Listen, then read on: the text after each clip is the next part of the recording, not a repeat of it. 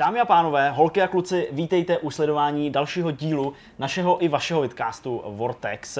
Je to 68. díl, myslím, říkám mm-hmm. to dobře, jo, takže jo. se sluší na Jardu, nebo jak se dělá na Jardu Jágra tady eh, pozdravit. No, snad, aby nepřišla nějaká invaze, se naopak se bojím. Jo, takhle, ty to zase bereš takhle, no, protože ano, inspirace přišla tam z toho. No, prostě, máme tady takový krásný výroční jubilejní díl, ve kterým si opět budeme povídat o spoustě her.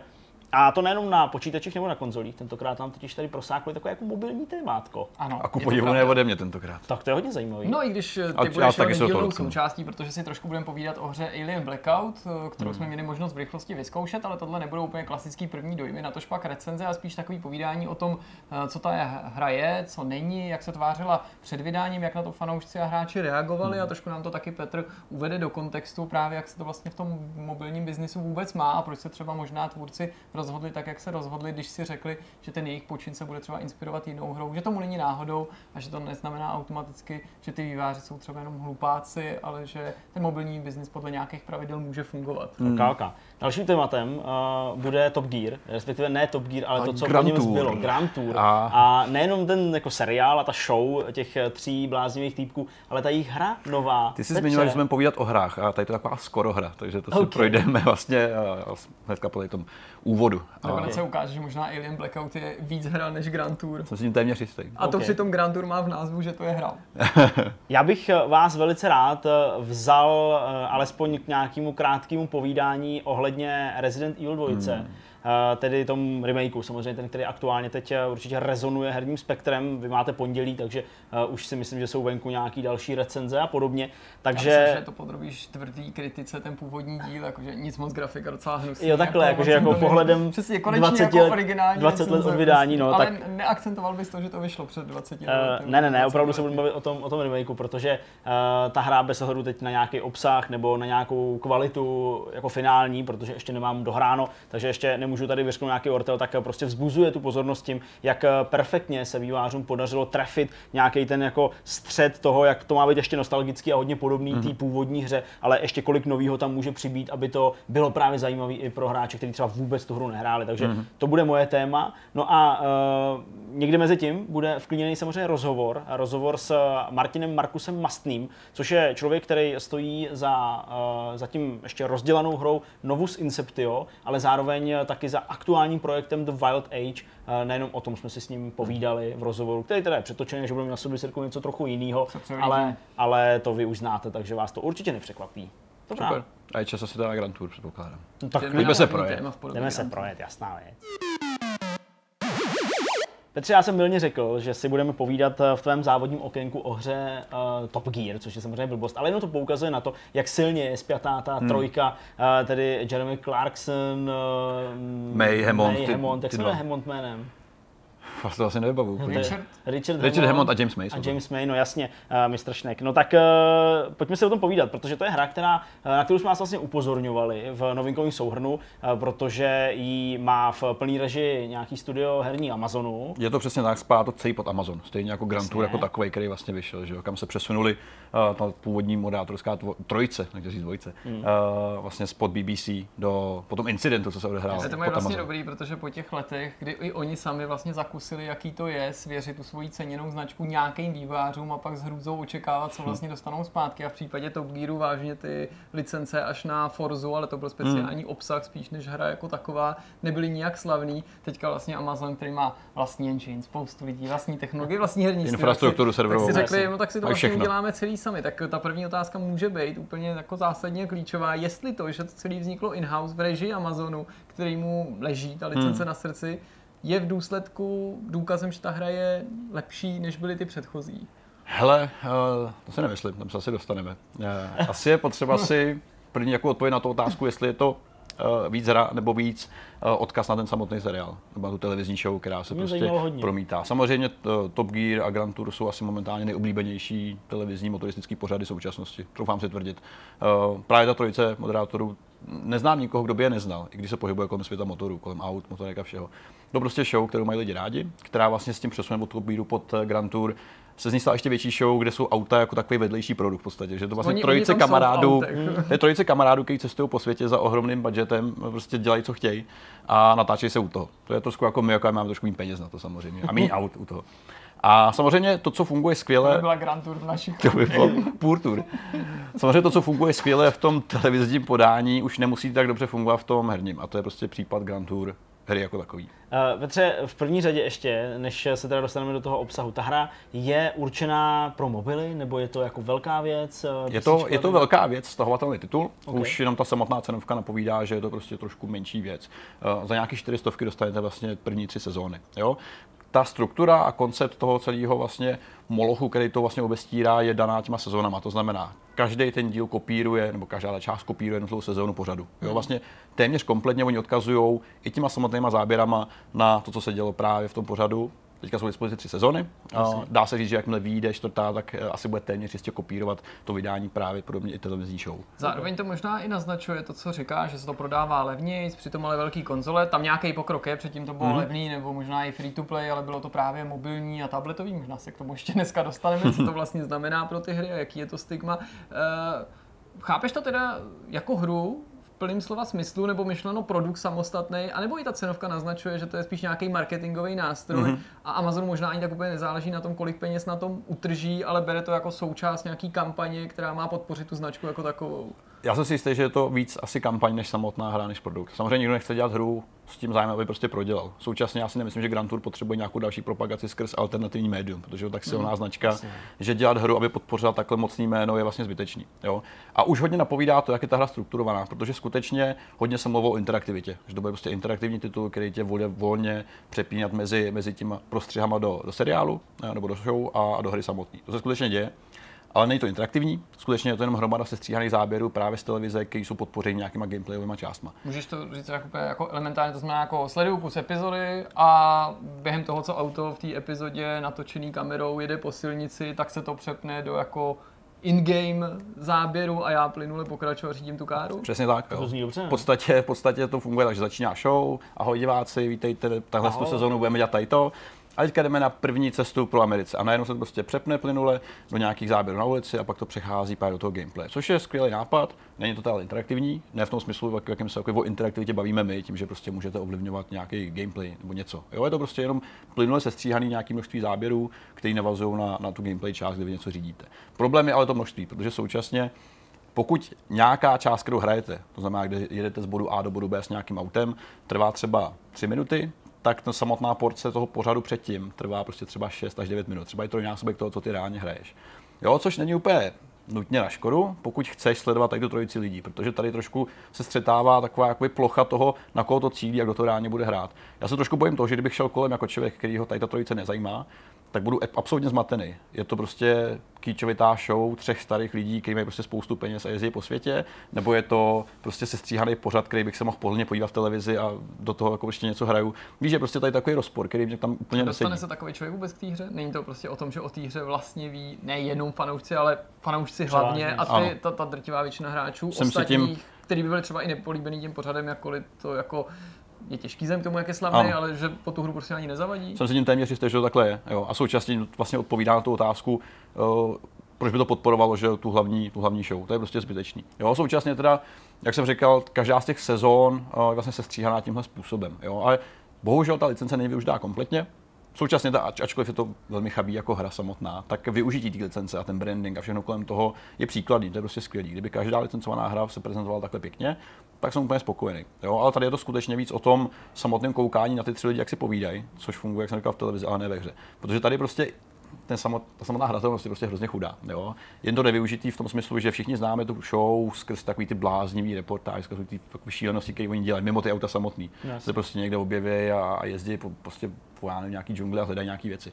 Tady je to vlastně víceméně tradiční závodní hra v tom smyslu, že ty dostaneš nějaký licencovaný auto mm-hmm. a jde s ním prostě z bodu A do bodu B, nebo závodíš proti ostatním. Jo, takže současně prostě je to, je to velmi podivný, velmi chudý. A je takový střed podivných jakoby hratelnostních prvků, jo? Že, že, bych čekal, mám tady licencovaný auta, tak se budu snažit prostě soustředit se na tu nějakou autenticitu, nějaký prostě jako uh, serióznější pojetí. Ale do toho se do toho vlastně míchají takový jako Mario Kart prvky. Jo? Tím, že vlastně sbíráte prostě power upy na té trase a používáte prostě proti ostatním. To znamená, že třeba můžeš poslat SMS tomu druhému, která se ti objeví přes, tom, přes ten display no, a ty nic nevidíš. Nápad, uh, pak tam máš prostě nějakou. Bomba, že jo, no jasně, že ještě mohl banán třeba za sebe. Uh, pak tam máš prostě nějaký uh, takový jako opar z jako nějaký růžový opar, z čeho to říkají candy fog, jo, to znamená z nějakých jako bombonů. bombonů jo. Proč ty vole? Jo, boost samozřejmě, to asi dává smysl. Ale je to prostě takový mix všeho možného. A všechny ty a... závody jsou teda jako, nebo všechny ty disciplíny jsou závody s bonusama, nebo je tam něco jiného? Protože právě člověka by napadlo, tak jednou budu mít asi auto a budu závodit proti letadlu, mm-hmm. nebo jak si říkal, ty budu se prodívat džunglí z místa A do místa B, každý si vybere ano. vlastní trasu a každý bude mít nějaký srandovní gazík nebo něco takového a další, Bohužel. že může být prostě závody s přívěsnýma vozejkama mm-hmm. nebo mhm. karavanama a kdo ho první roz, rozmlátí, tak prohrál, nebo... To bohužel není, no, takový ty nejvtipnější věci tam bohužel chybí. Jo, takže ty závody jsou vlastně tři typy. Nějaký a, a z, bodu, a, z bodu A do bodu B. Ono vyslovit takovouhle větu je fakt těžký, ty vole. Okruhový závody, nějaký časovky, no jasně, to máme na, na všechno máme teaser, vole. A, a drag racy. Jo, ale současně to jsou prostě ty nejtradičnější disciplíny, které vy hrajete, tam není nic prostě speciálního. S tím, že ten samotný jízdní model je takový podivně tuhý a současně volný, že ty prostě těžký to auto jako vohnout zatáčky, ale pak zmášneš brzdu a se začne točit a kroutit jako v outrunu, opravdu, že jo. Jo, takže prostě ty si říkáš, wow, co to je. A do toho jsou ještě prostříhaný ty různý takový ty jako komentáře o těch výběrem toho závodu. Mm-hmm. Jo? Takže ty prostě jedeš a najednou začne ta postava něco říkat a, a ty to neslyšíš, protože to je prostě ještě špatně vybalancovaný hlasově a zvukově. Jo? Takže ty prostě ty slyšíš nějaký mumlání a do toho motor a hudbu a všechno. A to se prostě funguje v tom pořadu, že prostě někdo jede v autě, natáčí ho z dálky a pak je prostřih do kabiny, kde on něco říká chytře. To tady prostě nejde a nefunguje to a nejde prostě dobrý. Jo? Je to prostě takový podivný mix všeho možného, ale reálně je to spíš sled nějakých scén z toho seriálu. Hmm. A tam to funguje vlastně nejlíp. Já jsem si k tomu sednul a říkám si, jak jsem si koukal že na první sezónu pak jsem si do toho něco zahrál a říkám, no, to už nebylo tak dobrý. A pak zase následovala nějaká, nějaká scéna, která se jako mě vlastně bavila. Že? Hmm. Takže bohužel v tomto ohledu ani, ani využití toho kontentu není tak dobrý, protože se recyklují samotné trasy, po kterých jezdíš. Jo? Že ty během jedné sezóny oni jedou prostě nějakých třeba 3000 km někam, ale během toho se ti dokola opakuje ta jedna trasa což taky působí podivně. Jo, že prostě tady je vidět, že oni fakt neměli dostatek obsahu. Eh, na jednu sezónu máš, na tu jednu sezónu máš třeba tři různý auta, jo, který prostě ty střídáš skrz každý z těch jako lidí. Strašně. Jo, takže v podstatě přesně ten nejzábavnější materiál, který ta show nabízí, tady prostě není. A skutečně je to postavený jako fetiš uh, těch lidí, kteří to uvádějí. Jo, ale to prostě většině lidí si myslím, že nebude stačit. To Hele, já tady opravdu jako celou dobu přemýšlím, co dalšího bych se měl ptát, no, v smyslu no. toho, jako, uh, jaká ta hra je, ale pokud je tam jedna trať, nebo trať omezený množství, velmi omezený množství. Málo aut, málo, málo hratelnosti vlastní a jenom nějaká výplň v podobě prostředí na ten seriál. Mm-hmm. Jako za jak dlouho se to dá třeba pokořit? Nebo Hele, jako... přes to, to, jsem se taky ptal. Je tady takový to ale, že když to, jako kdyby se soustředil na ty hlavní části, které hraješ, no. tak je to sezóna, jedna sezóna je třeba na, já nevím, tři čtvrtě hodiny, hodinu a jsou tři. Jo, když jako hraješ tím způsobem. Když koukáš na ty samotný prostředí, tak to třeba dá pět hodin dohromady. Může, jo, když to prostě odkoukáš. Hmm. Ale ty vole, proč víš? Jakože... A zase i třeba lidi, co to viděli a jsou paradoxně jako tou hlavní cílovou skupinou, tak ne vždycky můžou být zvědaví na, ty, na tu reprízu, nebo prostě Právě. si to znovu. Já ještě... vím, že Top Gear se taky sleduje furt do kolečka, ale že třeba když to zrovna nedávno viděl, tak úplně nemáš zase důvod se na to No jasně, a ta, a ta repríza prostě ty části jsou ještě zkreslené, že jsou prostříhané, že se samozřejmě vešlo do toho obsahu, který tam ty mm, hraješ, že to není kompletní. To jako kompletní prostě epizoda, a občas ani nesedí, protože ty prostě řekněme příklad, je tady nějaká časovka na té jejich trati, kterou si oni našli v té show. A ty zajedeš nějaký čas, který se pak ale třeba úplně liší od toho, co je v tom samotném prostřihu reálně v té show. Víš, že jako, to, co je pro tebe v té hře jako úspěch, jako výhra, že se byl mm. strašně rychlej, tak v té show je pak asi úplně tragédie. A podobně, že to jako ani neslíčou s tím, že bys čekal jako nějakou návaznost, která bude jasně daná Super by bylo, a logická. By třeba proto natočili i nějaký nový obsah. Něco ano. nad rámec té sezóny a tomu samozřejmě podřídili i ten herní obsah, mm. aby si vlastně měl pocit, že i jako fanoušek v té hře uvidíš a eventuálně budeš hrát něco, co v té televizi nikdy Taky nedostaneš, materiál. pokud prostě to někde neštípneš Skutečně nebo něco tak, takového, no. což mi přijde, co třeba hele, grafika nebo technický zpracování, já si dokážu představit, že Amazon je firma, která má prachy, může na to mm-hmm. spoustu lidí najmout, tak minimálně, protože Grand Tour i Top Gear byly pořady vlastně o věcech nebo výrobcích, který stojí spoustu peněz vlastně. a jako ty pořady sami byly technicky precizní, když je vždycky strašně skazovala ta podoba těch mobilních her, no, který i na svoji dobu vždycky byly strašně nedůstojný, mm. že to úplně kontrastovalo s tím, jako s tím audiovizuálním perfekcionismem toho titulu. Je tady aspoň třeba super boží grafika, nebo má první epizoda intro, jako byla ta první epizoda toho skutečného Grand Tour, jak všichni jedou po té poušti. Ta je tam milionka. samozřejmě vložená, vystřižená z té show, takže ta je skvělá, ta je super. Jo, ale hele, co se týká samotné grafiky, ale tak... to in-game teda. Není to in-game, protože ten in-game, takhle, když se koukáte na in-game záběry na YouTube, tak ty to tam ten obraz zkresluje, tam to vlastně takový docela hezký. Ta reálná hra pak zapnutá na bedně a na monitoru prostě působí rozmazaně, jakože to běželo v mnohem nižším rozlišení. Ty samotné modely aut jsou vlastně celkem OK na povrchu, tam není co jakoby zprasit, protože ty nemáš možnost na nějak zoomovat a podobně. Takže ten základní tvar uh, a nějaký shadery ty fungují fakt jakoby dobře, ale jak je to prostě chudý, rozmázlý, rozplizlý a zvukově třeba taky divný, jo, jako audio těch aut je prostě podivný. Jak jsem říkal, ten mix výsledný je prostě strašidelný, protože slyšíš mumlání a do toho moto a do toho hudbu a všechno a prostě to nesedí dohromady. Jo, takže i to technické zpracování prostě strašně jednoduchý a zjednodušený, bez nějakých jakoby větších konjunkcí toho, co, co vlastně hraje ten prim v tom v té hratelnosti. Je to, to auto, jsou to ty lidi, mm-hmm je to ta tráť, nebo je to ta zábava samotná. Prostě nic z toho tam jakoby není, je to prostě jenom hromada věcí naházaných na hromadu, nějak prostříhaných do sebe a zamíchaných ale výsledku moc nefunguje. A co tam je za káry? Jsou tam nějaký jako super auta, jakých je, je to výběr? Jsou tam ano. nějaký sranda auta? Ten, ten výběr vlastně dost omezený právě podle těch sezon. Uh, typicky, co jsem třeba, si pamatuju ze včerejška, tak je, tak je ta druhá sezóna, kde měli ten Rimac, takový ty super sporty, byl tam nějaký mm-hmm. Lambo, uh, Honda NSX a ten Rimac, což vlastně zakončila ta druhá sezóna tou bouračkou, že Honda, který to rozplákal a to auto schořelo, což byla ta vtipnější část té show.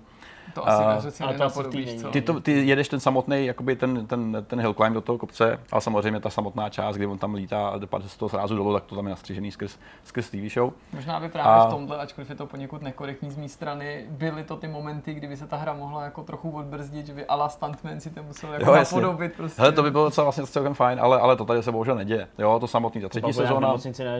Bylo tam dlouho, no, no to auto. Nevím, a ten samotný, ten samotný výrobce se z toho pak udělal srandu, že toho auta, protože samozřejmě pro ně taky publicita, když ti rozfláká jeden, já nevím, ze tří konceptů na planetě, tak udělal to Top Gear, že? To bylo nějaký takový to balkánský? Bylo to chorvatský auto, no, no chorvatský Rimac, který eh, vlastně je technologická špička v tom, takže tam to bylo, jim to docela pomohlo. Třetí sezóna, ta se odehrává vlastně v Americe a v Detroitu hlavně, takže to jsou americké káry. A reálně ta hra se nemění. Jo? Okay. To, že změníš auto, je vlastně pořád to samý, změníš trošku dějiště, ale jinak je to vlastně neuvěřitelná bída, je to škoda. Jo? Jediné, co se tam sluší zmínit, je ještě split screen, který je dostupný. Jo, ten je pro čtyři, že jo? Pro čtyři, no pro tři lidi, myslím. Jo. Pro tři? Pro tři. Pro čtyři, ne, možná pro čtyři.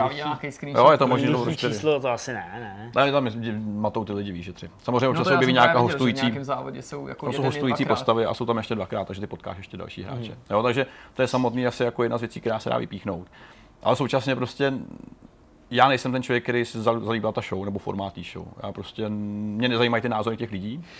Já chci fakta. Máš lepší jo. názory? Ne, ne, ne, asi jako názor si udělám na základě faktů, který si o těch autech přečtu a podobně. Prostě nezajímá ten balast kolem toho. Ale současně, jak jsem říkal, nehledě na to, jak blbá hra to vlastně je a jednoduchá pitoma, tak eh, ten samotný obal v podobě té show na stříhaní do toho všeho je vlastně celkem fajn. Mě to vlastně docela bavilo na to koukat a skočit do toho tímhle způsobem. Mm. Jo. Možná, kdyby toho obsahu bylo trošku víc a bylo trošku vyvedený, tak to nebude taková jako tragédie, protože kdybych víc hrál a méně koukal, tak to třeba bude lepší. Ale samozřejmě i ta core hratelnost je prostě chudá a, a, nudná. Jo, takže to je prostě asi jako jediný závěr, který to má. Jak jsem říkal, 400 už teďka je vidět, že bude ten další obsah přibývat průběžně DLCčkama, který budou speněžený téměř určitě, protože už teďka vidí, že třeba na základě trofí, achievementů je to rozdělení na sezóny, že každá je prostě zvlášť, to není součást hlavní hry, takže už počítají s tím, že to budou dodávat tímhle způsobem. Hezky.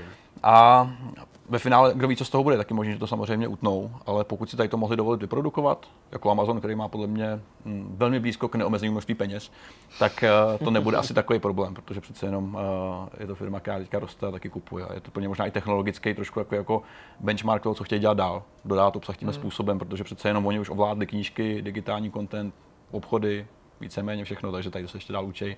A je to jedno z těch jejich in-house studií, který si oni vlastně pojmuli a, a něco s tím udělali. Ale hra to dobrá fakt není, pokud okay. to máme uzavřít takhle. No to není hezký, to jsem teda nepotěšil. Bohužel.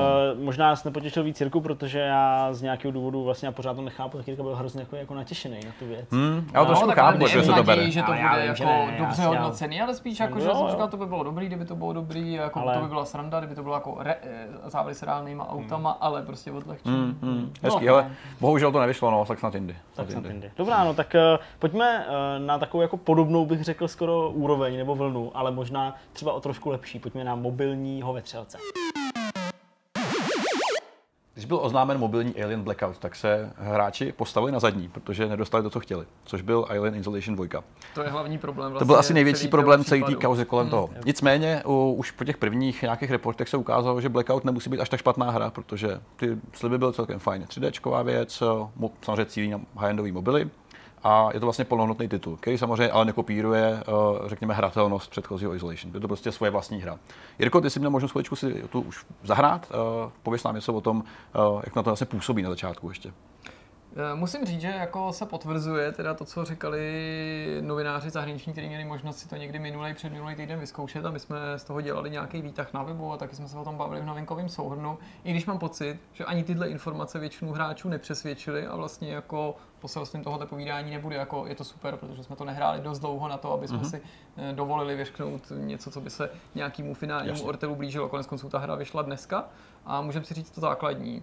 Hlavní hrdinkou je Amanda Ripley, tak jako v Isolation, ale pořád platí, že Blackout není regulárním pokračováním Pokračování. ani nástupcem hmm. Isolation, ať už ve smyslu hratelnosti hmm. nebo příběhu. Na tom eh, Fox uh, trval, prostě možná si nechává otevřenou cestu pro regulární pokračování, možná je prostě přesvědčený o tom, že tím regulárním pokračováním je ta zmíněná čtyřdílná komiksová série od Dark Horse, o který se mluví, mm-hmm. jakože má uh, navázat právě na závěr Isolation. Uh, tohle to celý univerzum ve Třelců není úplně jako hermeticky uzavřený. Ano. Určitě tam prostor do něj pronikat, vstupovat z různých stran. Uh, jak je teda Blackout zasazený do toho univerza? I když teda říkáš samozřejmě, že uh, hlavní hrdinkou je ta, je ta dcera uh, Ripleyový.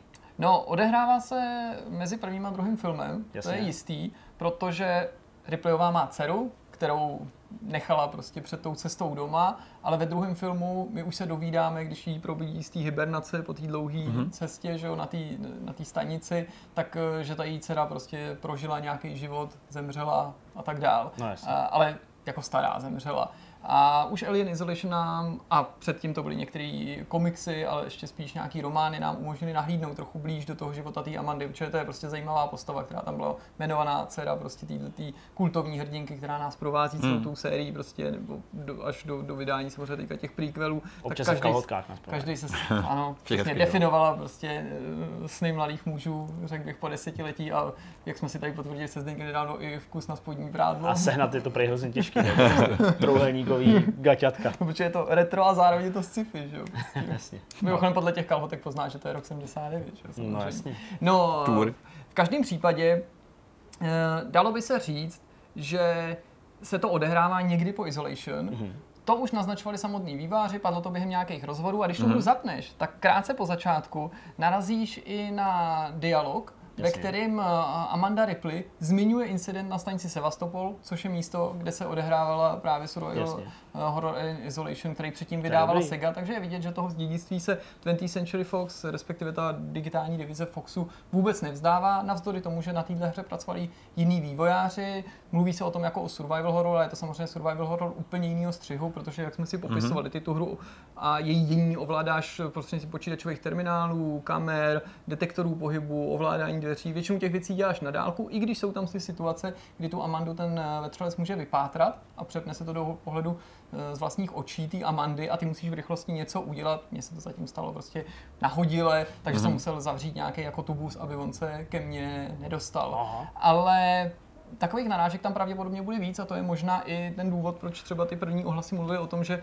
je to jako skutečný vetřelec, nebo že to je, mm-hmm. bude důstojná hra, hodná té značky, protože třeba jedna z postav, která vyleze z vesmírné lodi, která zakotví u této nové stanice, na jejíž palubě už se ta Amanda nachází Jasně. a vlastně vyšle nějakou zprávu, která varuje eh, potenciální návštěvníky, aby právě tam nezakotvili, že tam nějaký nebezpečný organismus, tak přesto, jak už to tak ve vetřelci vejvá, ta loď asi prostě tuhle zprávu ignoruje a lidi, kteří tam chtějí nějak, mám pocit, opravit nebo doplnit nějaký uh-huh. zastavy, tak v dobrý víře vystoupí na tu palubu, ty už je sleduješ prostřednictvím té kamery a jedna z těch postav se jmenuje Jutany, to je nějaká žena s příjmením Jutany. Takový známý se... jméno v tomhle vesmíru. To určitě. A, jasně, a, protože je tam ta korporace Wayland Jutany, tak ačkoliv jsem se nedostal dál, tak dá se předpokládat, že uh-huh. to mhm. teda nějaká příbuzná nebo z té rodiny Zajímavý. těch majitelů, nebo což rozehrává docela zajímavé věci. Ale ještě než se dostaneme hloubš, tak bych vlastně chtěl zmínit to, co ty si tady před tímhletím natáčením nakousnul. A to je teda ta skutečnost, že jestli Bez ohledu na to, jestli se pak ta hra bude lidem líbit, jestli se bude líbit hmm. nám, nebo jestli budou hráči zklamaný, nebo jestli se potvrdí ty, hmm. ty, ty, ta skepse, že to fakt není ono. Uh, musíme přičíst jako k dobru týmu a vydavateli, že ta hra je klasický jako premium produkt v tom mm-hmm. smyslu, že stojí asi 129 korun a to je konečná cenovka. Stáhneš ji a nejsi závislý na připojení k internetu. Mm-hmm. Stáhneš ji a nestane se ti, že když ji spustíš prostě po tom, co si vyběh z baráku v dobrý víře, že je to stažený, takže ta hra ještě něco mm-hmm. dostahovává. Nenarazíš na mikrotransakce a tím skutečně nemyslíme to, že ty mikrotransakce jsou nepovinný nebo že je nepotřebuje, mm-hmm. že mhm. se platit nemusí. Prostě tam nejsou mikrotransakce. Ta cenovka je konečná. Vyšlo to jako hotová hra, která je vlastně hodně, hodně férový. Ve, ve spoustě ohledů se výváři snaží být co nejvíc fér. Hmm. A pak je tam samozřejmě ta rovina, jestli tě ta hra bude bavit, jestli jako hmm. si myslíš, že ta platforma je důstojná ve střelce, jestli to budeš považovat jenom za klon jiný hry, hmm. ale to už si každý prostě musí jako doříct sám, ale ty, ty vstupní podmínky nejsou úplně špatně nastaveny. Uh, neustále se zmiňuje, že je to jenom prachbídná kopírka Five Nights at hmm. Freddy's, uh, že kvůli tomu samozřejmě jako tahle hra zasluhuje jenom jako zatracení a, a, a nadávky a podobně. Uh, jak dalece seš v té hratelnosti nebo v té hře jako takový, abys o ní mohl mluvit a případně tohle nějak posoudit, tenhle ten názor? To je pro mě hrozně těžký říct úplně z jednoduchého důvodu. Já jsem Five Nights at Freddy's nikdy nehrál. Samozřejmě mm. jako vím, o čem to je, Presně. ale nevím, jak přesně se to hraje. Vím jenom, že tam prostě, že to je strašidelná hra, že, že jí sleduju prostřednictvím těch průmyslových mm. kamer, pokud se nemýlím, a že jsou tam nějaký zlý hračky nebo zlí medvíci a já je musím nějak sledovat, aby se ke mně nedostali nebo něco takového. Je to v jádru ta hra. Tak nějak bych. Eh, tady, tady, tady se nestaráš tolik sám o sebe, ale o tu posádku. Mm. Zajímavý, nebo změna je podle mě teda, pokud se nemýlím, to, že teda jsou tady ty další postavy, že kdokoliv z nich může přežít, kdokoliv z nich může zemřít, mm-hmm. a když aspoň jeden v rámci úrovně přežije, protože je to rozdělený na úrovně, tak ten příběh pokračuje dál a má se různým způsobem větvit. Aha, to znamená, jako podle že... toho třeba kdo přežije. Jako ano, ano. Aha, což samozřejmě bude potřeba to opakovaně zahrát, aby si to, to potvrdil nebo, nebo vyvrátil. Uh, už nejsem schopen zaběhnout do podrobností a zmínit, nakolik ty mechanismy jsou odlišné. Mm-hmm. Můžu opravdu jenom vyjmenovat, že část té hry sledují prostřednictvím těch kamer průmyslových nebo bezpečnostních, ale ty nesahají všech, všude. Nejenže nejsou, ne, vidí do všech úhlů, do všech rohů, ale v některých místnostech vůbec nejsou. Takovýhle místnosti já můžu uh, nahradit tam ten pohled, vlastně můj mm-hmm. chybějící, tu moji slepotu kompenzovat detektorem pohybu, ale ten zase sleduju na dvourozměrné mapě na dvourozměrné mapě pohybem prstů dávám pokyn i těm postavám, vyberu, ukážu jí trasu, kam má vlastně jít, kromě toho jí můžu říct zastav se, schovej se nebo pospěš. Eh, mám možnost zavírat a otvírat dveře, což je mimochodem mm-hmm. princip, na základě kterého vlastně autoři údajně dostali ten nápad, když eh, sledovali uh, Alien Covenant, Jasně. ten film, ve kterém právě je jedna z těch finálních scén v závěru toho filmu, kdy ten android tímhle tím způsobem. Jo, mě teda tato scéna přišla hrozně jako, nedo, ne nedotažená, jako nevytěžená mi přišla, že tam prostě hmm. objevila z ničeho nic tahle scéna. No, ona no, je i sama o sobě odkazem možná na ten první díl, že jo? Kde uh, vlastně... Oni tam taky vlastně takhle se zavírají ty poklopy jo, jo, jo. a tak dál. A právě na jedničku se taky hodně odvolávají v tom, že ačkoliv teda jako pro Amandu už je vetřelec známým nepřítelem, uh-huh. tak pro ty lidi ne, aspoň to na začátku tvrdí, když u postavy jménem Muta nemám teda u jistou pochybnost. tak má se tam prej zopakovat to, že ty postavy jsou bezbraný, aspoň v tom ohledu, mm-hmm. že nevím, jestli tam nějaký zbraně pak dostanou, ale ty původní sliby výváři mluvili v tom smyslu, že vlastně nebudou se moc efektivně bránit, jo, mm. nebo možná jestli budou mít nějakou zbraň, tak si to představují ve stylu toho isolation, že to je takový šidítko na chvilku. Když jsi ten master toho všeho, tak by dávalo smysl klidně bez těch zbraní, že jo, ať se o ně staráš. A ten vetřelec je, je jeden, takže mm-hmm. i v mhm. tomhle to může někomu to super, ten isolation ježiš, připomenout jo. a připomíná to ty, to původní téma toho vetřelce, vlastně ještě před tou dvojkou, která byla hmm. skvělá vetřelci, myšleno jako Aliens od, od Camerona, jsou samozřejmě skvělým filmem, ale je to úplně jiný film než ta jednička.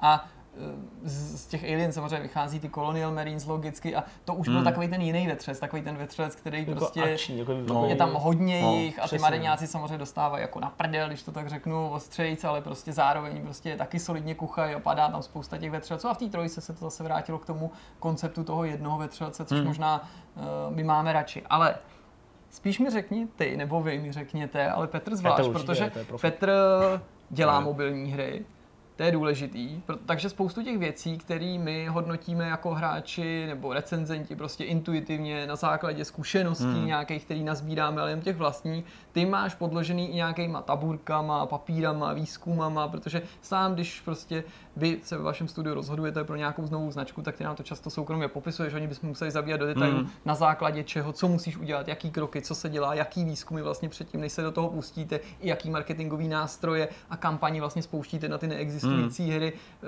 ve snaze vlastně jako otypovat si a otestovat to publikum. Tak mi řekni, Jestli je to, když odmyslíme si, ta hra je dobrá nebo špatná, to teď nemůžeme hmm, vědět. Jasně. Prostě ani netvrdíme divákům, jako, že ten Kupte tvrdí, že jasně, no, je, je, jasně. je, dobr, je, že ta hra je špatná, že, že je vůl, jako my to nevíme, třeba ta hra se ukáže Potřebujeme čas. Je to ale jako logický ze strany vývářů, že se rozhodlí touhle cestou a napodobit nějaký už existující titul, hmm. nebo je to jako ostuda, že nepřijdou s ničím vlastním? Tady jsou ty dvě roviny, si myslím v tomhle tom ohledu, že ty to bereš jako vývojář a pak tady ještě publisher, nebo majitel té značky, který do toho asi nějaký peníze taky topí. Samozřejmě z pohledu vývojáře je jakoby nějaký, nějaký riziko dost, dost teoretický, že jo? Ty může být prostě malý studio, který měsíčně pálí uh, méně peněz než nějaký gigastudia, ale současně ten krach se může pro tebe blížit stejně rychle. Je to všechno závislosti na tom, kolik ty vyděláváš a kolik samozřejmě pálíš. Z pohledu vydavatele je samozřejmě mobilní hra už jenom díky rozsahu toho vývoje, toho, kolik prostě potřebuješ času a lidí, menší riziko. A když jsi majitel licence, který v podstatě pronajímá, tak je to o to snažší, protože nemůžeš rádi ztratit, i když se dohodnete na nějakém, řekněme, jakoby placení toho chodu a vývoje studia, nebo vývoje hry a chodu studia. Jo, že z toho pohledu to vlastně není až tak, až tak jako hrozný, ta nabídka je celkem fajn. Hmm. Současně ale eh, na mobilu chceš být. Na mobilu chce být dneska každý, protože prostě mobily generují takových peněz, že vlastně za minulý rok 60% všech eh, příjmů nebo výdělků v herním průmyslu, možná dokonce víc než 60, bylo z mobilních her, mobilního trhu. Jo, a je to prostě vidět. Každý by chtěl prostě uspět na mobilech. Současně je tady vidět, že když se podíváš na tu technologii a na tu hru, jak vypadá, jak funguje, že to je v pohodě něco, co může fungovat i na konzolích s nějakým, eh, řekněme, upraveným ovládáním a prezentací. Je, já si dokážu představit, že tady si vyzkoušej v nějaký malý míře uh, to, jak to vlastně funguje, jak to lidi přijmou. Hmm ty můžeš rychleji vydávat na konzolích, je to hrozně těžký, že tam prostě všechno trvá. Na PC je to trošičku snažší, ale tady si prostě snadno vyzkoušej, jak to vlastně lidi přijmou a pak to bude velmi snadno portovat dál. To je problém, nebo ne problém, ta výhoda několika her. Ale zde někdo dobře vypichoval, že v té hře se ještě vlastně předtím, než měl kdokoliv možnost vyzkoušet, hmm. vyčítalo to, že je to teda jako klon Five Nights at Freddy's, nebo se tím inspiruje, to je jedno, nechci zabíjet do té terminologie, jestli je to víc nebo míň, hmm my to ale jako hráči samozřejmě, který jako baží po těch originálních počinech, vnímáme jako nějaký nedostatek. Jasně. To je jako zjevný z toho, jak jsem to jako prezentoval, co, co říkali hráči. Ale ty zároveň mi často říkáš, ne v nutně v mhm. souvislosti s tímhle, že to, že je to klon něčeho, je kolikrát pro vydavatele nebo vývojáře to nejlepší, protože to je ne, že je to sázka na jistotu jenom pro ně, ale pro spoustu těch zákazníků, kteří možná nejsou jako my, nejsou no, to typický hráči, je informace, to je jako ta hra, kterou znáte, tím spouštěčem k tomu, aby to koupili. přesně to tak? tak? přesně tak, protože ono, hele, ono jakoby okopírovat hru je těžký samo o sobě. Jako když děláš něco unikátního nového, těch rizik je prostě nespočet a pokud nemáš zkušenosti, tak se můžeš posrat v každé fázi toho vývoje. Prostě neustále tam něco, co prostě nemusí být, když na to nemáš zkušenosti, nemáš zkušený lidi. Jo? Jakože většinou bývá problém přesně najít zkušeného game designera, který to prostě si vymyslí a udrží tu vizi. To může být problém. Když máš něco, co existuje a co prostě využiješ jako odrazový můstek, neříkám skopíruješ jedno jako jedný, ale využiješ jako nápad, tak to prostě může fungovat, to prostě snaží. A současně uh, už je to ověření, jako to vlastně celý cílí. Už je ta cílovka je prostě trošku víc naučená na to, že hele, já jsem hrál tajto a tohle stojí jako tajto. A já to vlastně můžu taky jako trošku poměřovat. Mm. Jo, že mít ambice na, dělat, na to dělat originální hry, na to musíš mít i jakoby současně personál, který to celý zvládne zmanéžovat, protože to je prostě náročné. A na mobilech zvlášť, mobilní trh hodně postaví na kopírování. Jakože hmm. takový ty případy, kdy vyskočí něco originálního, ale lidi to strašně baví, to jsou víceméně šťastné náhody, které výjdou. Jo? Ale obecně to prostě není takhle jednoduchý. Ne každý vyrobí Angry Birds nebo Flight Control nebo takové ty věci, které to se, definovali. To se stává v jednom třeba z milionu případů. My představíme, že na těch mobilech, ne na iOSu, ale Androidu, Hezky. vychází prostě kolikrát jako povedený tituly, mm-hmm. jako Florence, pak který sbírají ceny, Monument Valley, Alto, Vlastně. prostě hry, o který se nám líbí na první pohled, jejich úspěch nikdo nespochybňuje. Proč, když se oznámí takováhle hra, podle vás, vlastně jí nevěříme. Je to jako zkušenost, eh, která nás tomu jako naučila, to, že to je kombinace licencovaného produktu a zároveň teda už máme jako negativní zkušenost hmm. s tím, jak to dopadá, když se jako nějaká existující značka na mobilech objeví, anebo jsme možná schovývavější těm původním projektům, protože v tom nevidíme ten kalkul. Ale můj pohled je takový, že eh, my to vnímáme pohledem hráčů, kteří jsou zvyklí hrát spíš na konzolích a na mm. počítačích. Mm. A proto, když jako jim jejich oblíbenou značku, kor třeba ještě když dlouho nevyšla, nebo se jako prah, prahne potom, aby, aby nějaký další díl vyšel, mm. tak když jim ji oznámí na mobilu, tak oni už dopředu vědějí, že prostě to nebudu hrát s gamepadem no, a nebudu to hrát s myší a s klávesnicí. A bude to hrát... efekt je jasný tady. No jasně. A budou to hrát na nějakým malým, pokud to vůbec budou hrát, tak to hrát na nějakým malým displeji mm. a budou muset šmrdlat prstama. A prostě, jo, jako, ačkoliv je to třeba zajímavý koncept a věřím tomu, že kdyby tohle vyšlo na PC, prostě jako hmm. klikačka nějaká, hmm. jo, jako, jako záležitost, tak to vlastně jako vezmou snad i líp, nebo vlastně. mně přijde, že to jako k tomu budou mnohem schovývavější, ale prostě dle mýho je to jenom proto, že my se opravdu pohybujeme v téhle bublině, hmm. která samozřejmě jako není malá, ale která prostě jako dle mýho vlastně na těch mobilech moc hrát nechce, hmm. jo, prostě ty lidi, kteří jezdí na E3 nebo koukají na E3 uh, z domova, tak prostě je zajímají ty nejvíc nejlepší věci na jo. konzolích a, a na PC, takže ani jako Blades, který třeba budou super, když to vezmeme jak Bethesdě, Eh, to, to, to mobilní Elder Scrolls, tak jako dle mýho spoustu těch hráčů řekl, oh, OK, dobrý. A, a, ta šestka už, jako je to někde? No, a to je přitom ještě navíc mobilní hra, vycházející z existující IP, která jako na ty hardcore hráče cílí. Nesnad, že by hmm. byla tak hardcore, hmm, ale jasně, no. ty vždycky cítíš, jestli se tou značkou snaží oni rozšířit no. to portfolio, oslovit někoho nového, nebo jestli se snaží zavděčit těm stávajícím zákazníkům, tady minimálně z části je cítit, jo. že to má být jako značka. Proto se taky prezentuje na E3 a ne no, třeba jasně, no. na VVDC nebo hmm. Apple konferenci, i když hmm. tam se to objevila taky, ale no, že, že, to odhalení bylo takovýhle, že prostě Jasný, to vnímá jo. i ten vydavatel, ta Bethesda, jako velký produkt. Hmm. Já souhlasím se Zdeňkem, tady asi to očekávání z té velké písničkové a konzolní komunity prostě úplně jiný, že jo, v tomhle tom ohledu. Současně to neznamená, že když někdo oznámí mobilní titul, že to automaticky uh, seká existenci toho velkého no konzolího. To si spousta lidí neuvědomuje, že někdo se řekne, hele, vychází mobilní, ale a kde je ten isolation a podobně, že spousta lidí nechápe, že nám se stalo, jsem to říkal několikrát, možná když jsem měl ještě v Disney, tak my jsme tady dělali mobilní Star Wars Assault Team mm-hmm. a vydávali jsme ho v době, kdy oni rušili 1313. Mm-hmm. A nám ty lidi psali, jaký jsme svině, že kvůli tady tomu mobilu oni zrušili 13, 13. Jako jako... Ale je to prostě takhle vidět. No. Ne kvůli tomu vašemu titulu, ty jsi to zrušil. Já jsem, ještě já jsem za to mohl navíc. Ne, jasně, hele, tady to jako to, co říkáš, podle mě sedí. Prostě lidi nechtějí, nebo lidi mají ještě zažitý mobilní trh jako hromadu blbých free-to-play her, který těch jako chtějí okrást a jsou vlastně ještě jakoby mají ty zkušenosti třeba 8 let starý, kde ty hry byly úplně někde jinde, kde to bylo opravdu ještě takový jako jednoduchý cash grab věci. Já to ani nemám takhle, jako já to vlastně mám dost jako podobně. Já jako chápu, že to je prostě super hra, hmm. jo, nebo super hra, že to tváří jako relativně dobrá nebo hra, že by to má to mohla být kvality, super mohla by to ale to, třeba není, že? Eh, lidi, kteří už eh, si mohli vyzkoušet nějakou verzi toho Diabla, no, jo, Immortal, tak taky tvrdí, že to je vlastně jako dobrý. Jo? No, no. A to já vlastně jako, jako v pohodě. A já ty hry taky sleduju, taky ne, ale já prostě vím, že tohle hrát asi nebudu. Jo, to je jo, protože ono. prostě eh, jako nemám na to třeba telefon, jo, na to, hmm. abych to úplně užil, to je ještě hmm. menší displej, tady jsem prostě šmrdlel na, na sedmice, že jo, to je iPhone 7 a já mám ještě menší telefon, takže prostě to je pro mě jako limit, hmm. jo, ale vlastně to není o tom, ani to že bych nehrál nějaký jako... předchozí a přesně nevyhrávám to, prostě jo, jako ani si nenajdu čas, nebo jako chuť si sednout doma s mobilem, jo, jo nebo, nebo, prostě, nebo prostě nějak jako v nějakým volném čase, takže... Ne, je pochopitelný, uh, že jako pro hráče je, prostě pro nás jako obtížný akceptovat, jako, že přijde mobilní titul, zvlášť se těšíme na jiný titul a obecně nejsme nadšený z toho, že no, vychází jako mobilní značka na základě něčeho, co my bychom hmm. radši viděli v plnohodnotném podání. Ale vtipný je, že to tom se to těm hrám podaří přetlačit. Nedávno jsme tady zmiňovali ty Lemmings, to je podle mě úplně jako typický jo. příklad hry, kdy všichni jako byli vlastně naštvaní, že jako proč je to jenom mobilní hra hmm. po takových letech a tohle, kde si, co si. Pak se ukázalo, jako, že to je jako docela dobrá hra, že to lidi, co na tom dělají ty Lemmings, asi mají fakt jako rádi, že jenom jako si neřekli, tak a teď to jako sprzníme, jako pořádně, jo, jako dáme to jo, frak. A předtím to byly věci samozřejmě jako Fallout Shelter, že, který možná taky zbuzovali nějakou nedůvěru a pak se z nich stal jako obrovitánský hit, takový hit, že třeba si někdo říká, že byl docela dobrý, ho ty nechat ukrást a udělat to Westworld. Přesně. Ne, mě prostě já chtěl, aby, aby lidi, kteří to tak jakoby chorobně hejtějí kvůli tomu, že je to mobil, jenom z principu věci, aby si třeba našli ten čas a zkusili si najít nějaké svoje hry na mobilech. No to Protože jo. i tam vychází spousta velkých hardcoreových RPGček, který si prostě člověk musí akorát najít. Ale tím, že to člověk nezná, tak prosekat se tou záplavou všech těch věcí no, je, ty vole strašně těžký. Jako, hele, to je těžký pro člověka, který to sleduje.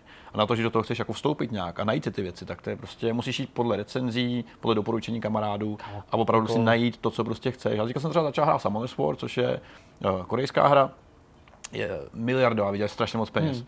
A je to prostě hardcore RPGčko, tab, to klasický tabulkový, který lidi prostě chtějí a čtou si o tom a mají wikiny a tam si shareou nějaké své názory. To, co prostě nabízí kde jaký velký písíčkový titul. Ale samozřejmě je to mobilní věc, takže tím pádem hmm. je prostě stranou a, nikdo ji prostě nenajde. Jo? Takže já bych chtěl, aby si lidi tady to jednou třeba jako se to stalo, že by se prostě našli. A třeba si najdou cestu na mobily právě kvůli takovým hrám, že to může být i opačný, že prostě hmm. člověk si najdou cestu sem. Ale tím, že je to prémiovka, bez mikrotransakcí, bez free to play prvků, tím je vlastně jakoby úplně bokem od tady toho všeho. To je prostě o to snaží identifikovat takovýhle titul. A já si myslím, že se časem stane to, že se opravdu dostane na ty další na konzole na PC protože prostě to se nabízí. Tak tohle se hodně nabízí na PC. To je prostě, snad se dostane. Mluvili oni mluvili o Switchi, že jako no, kdyby to někam dorazilo, takže Switch si dokážu představit, což samozřejmě díky tomu dotykovému ovládání dává hmm. smysl. Hmm. K nějakému zhodnocení se pravděpodobně na Vortexu ještě dostaneme, dokonce jsme uvažovali se tím, že bychom se třeba nějak zahráli, když vyřešíme, jak to streamovat a když zjistíme jo. taky třeba během víkendu, že to za to stojí, že ta hra jako je hodná toho ukazování, hmm. ať už je dobrá nebo špatná, eh, nedechte se jako příliš ovládnout těma emocema a nehodnoťme věci ještě předtím, než je sami vyzkoušíme. Samozřejmě je fér udělat si na to nějaký jako předběžný názor. Na druhé straně platí, a to mi se jako líbilo, v jedných těch dojmech se to ozvalo, platforma sama o sobě nepředznamenává kvalitu hry, hmm. jakýkoliv, nejen ve třelce. Vlastně. Prostě jenom na základě toho, že něco míří na platformu XY, hmm. to neznamená, že ta hra musí být špatná, tak nebo je. že je špatná jenom protože třeba jiný věci mi tam špatný přišly. Asi tak chci mít hlavu otevřenou. Jo. To je hezké. Tak pojďme na další Takže téma. na zombíky. Resident Evil. Konečně zombíci. Já měl tu možnost si zahrát Resident Evil 2, respektive jeho remake. A zatím se podle recenzí všichni shodou, že je to skvělý, že to vypadá dobře, uh, že ta hra je fakt super a že to naplnilo i ty hráče, kteří hráli původní hru. Zdeňku, ty kolik máš hodin nahráno na začátek? Hele, v tuhle chvíli málo, v tuhle chvíli mám asi hodinu a půl. Recenze bude následovat, takže jsou takový první dojmy. Víkend je, je přesně tento vyrazený, jistý. tento jistý, tam to chci prostě projet. Uh, teď samozřejmě v tuhle chvíli, když je pondělí, jako pro diváky tohohle vidcastu, tak já pevně doufám, že uh, už je dohráno hmm. a, a, že prostě už jsem tím prošel. Ale uh, stačilo fakt relativně dost málo na to, aby prostě člověk pochopil, jakým směrem se lidi z Capcomu vrhli v tomhle hmm. ohledu. A jakým směrem vlastně naznačili to, jak možná třeba i do budoucna, kdo ví, chtějí remakey dělat.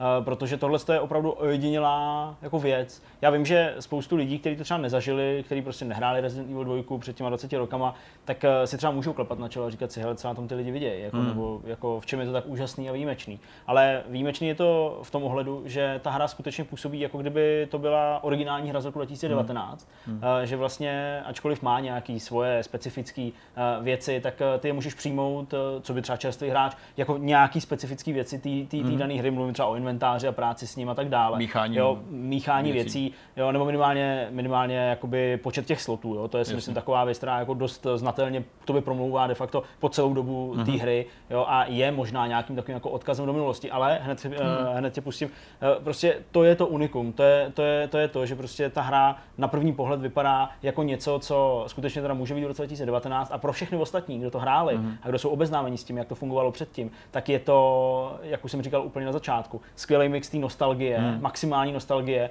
ale uh, s takovým pocitem, jako že ti někdo vlastně kanonicky rozšiřuje ten, ten nějaký hmm. uh, tvůj pohled na tu věc a na celou tu značku. Já mám eh, z toho takový pocit, že vlastně kdyby se snažil zodpovědět to, jak okolik je tenhle ten remake výjimečnější než ty ostatní, nebo proč je jako tak jiný, tak se stačí podívat třeba na ten remaster Gamecubeového remakeu toho prvního dílu k tomu, aby si viděl, protože Capcom si prošel celou řadou remasterů a remakeů a několik fází, vizí nebo prostě těch Portu. způsobů, jak vlastně se jako popasovat hmm. se starou hrou, když ji posíláš na novou platformu.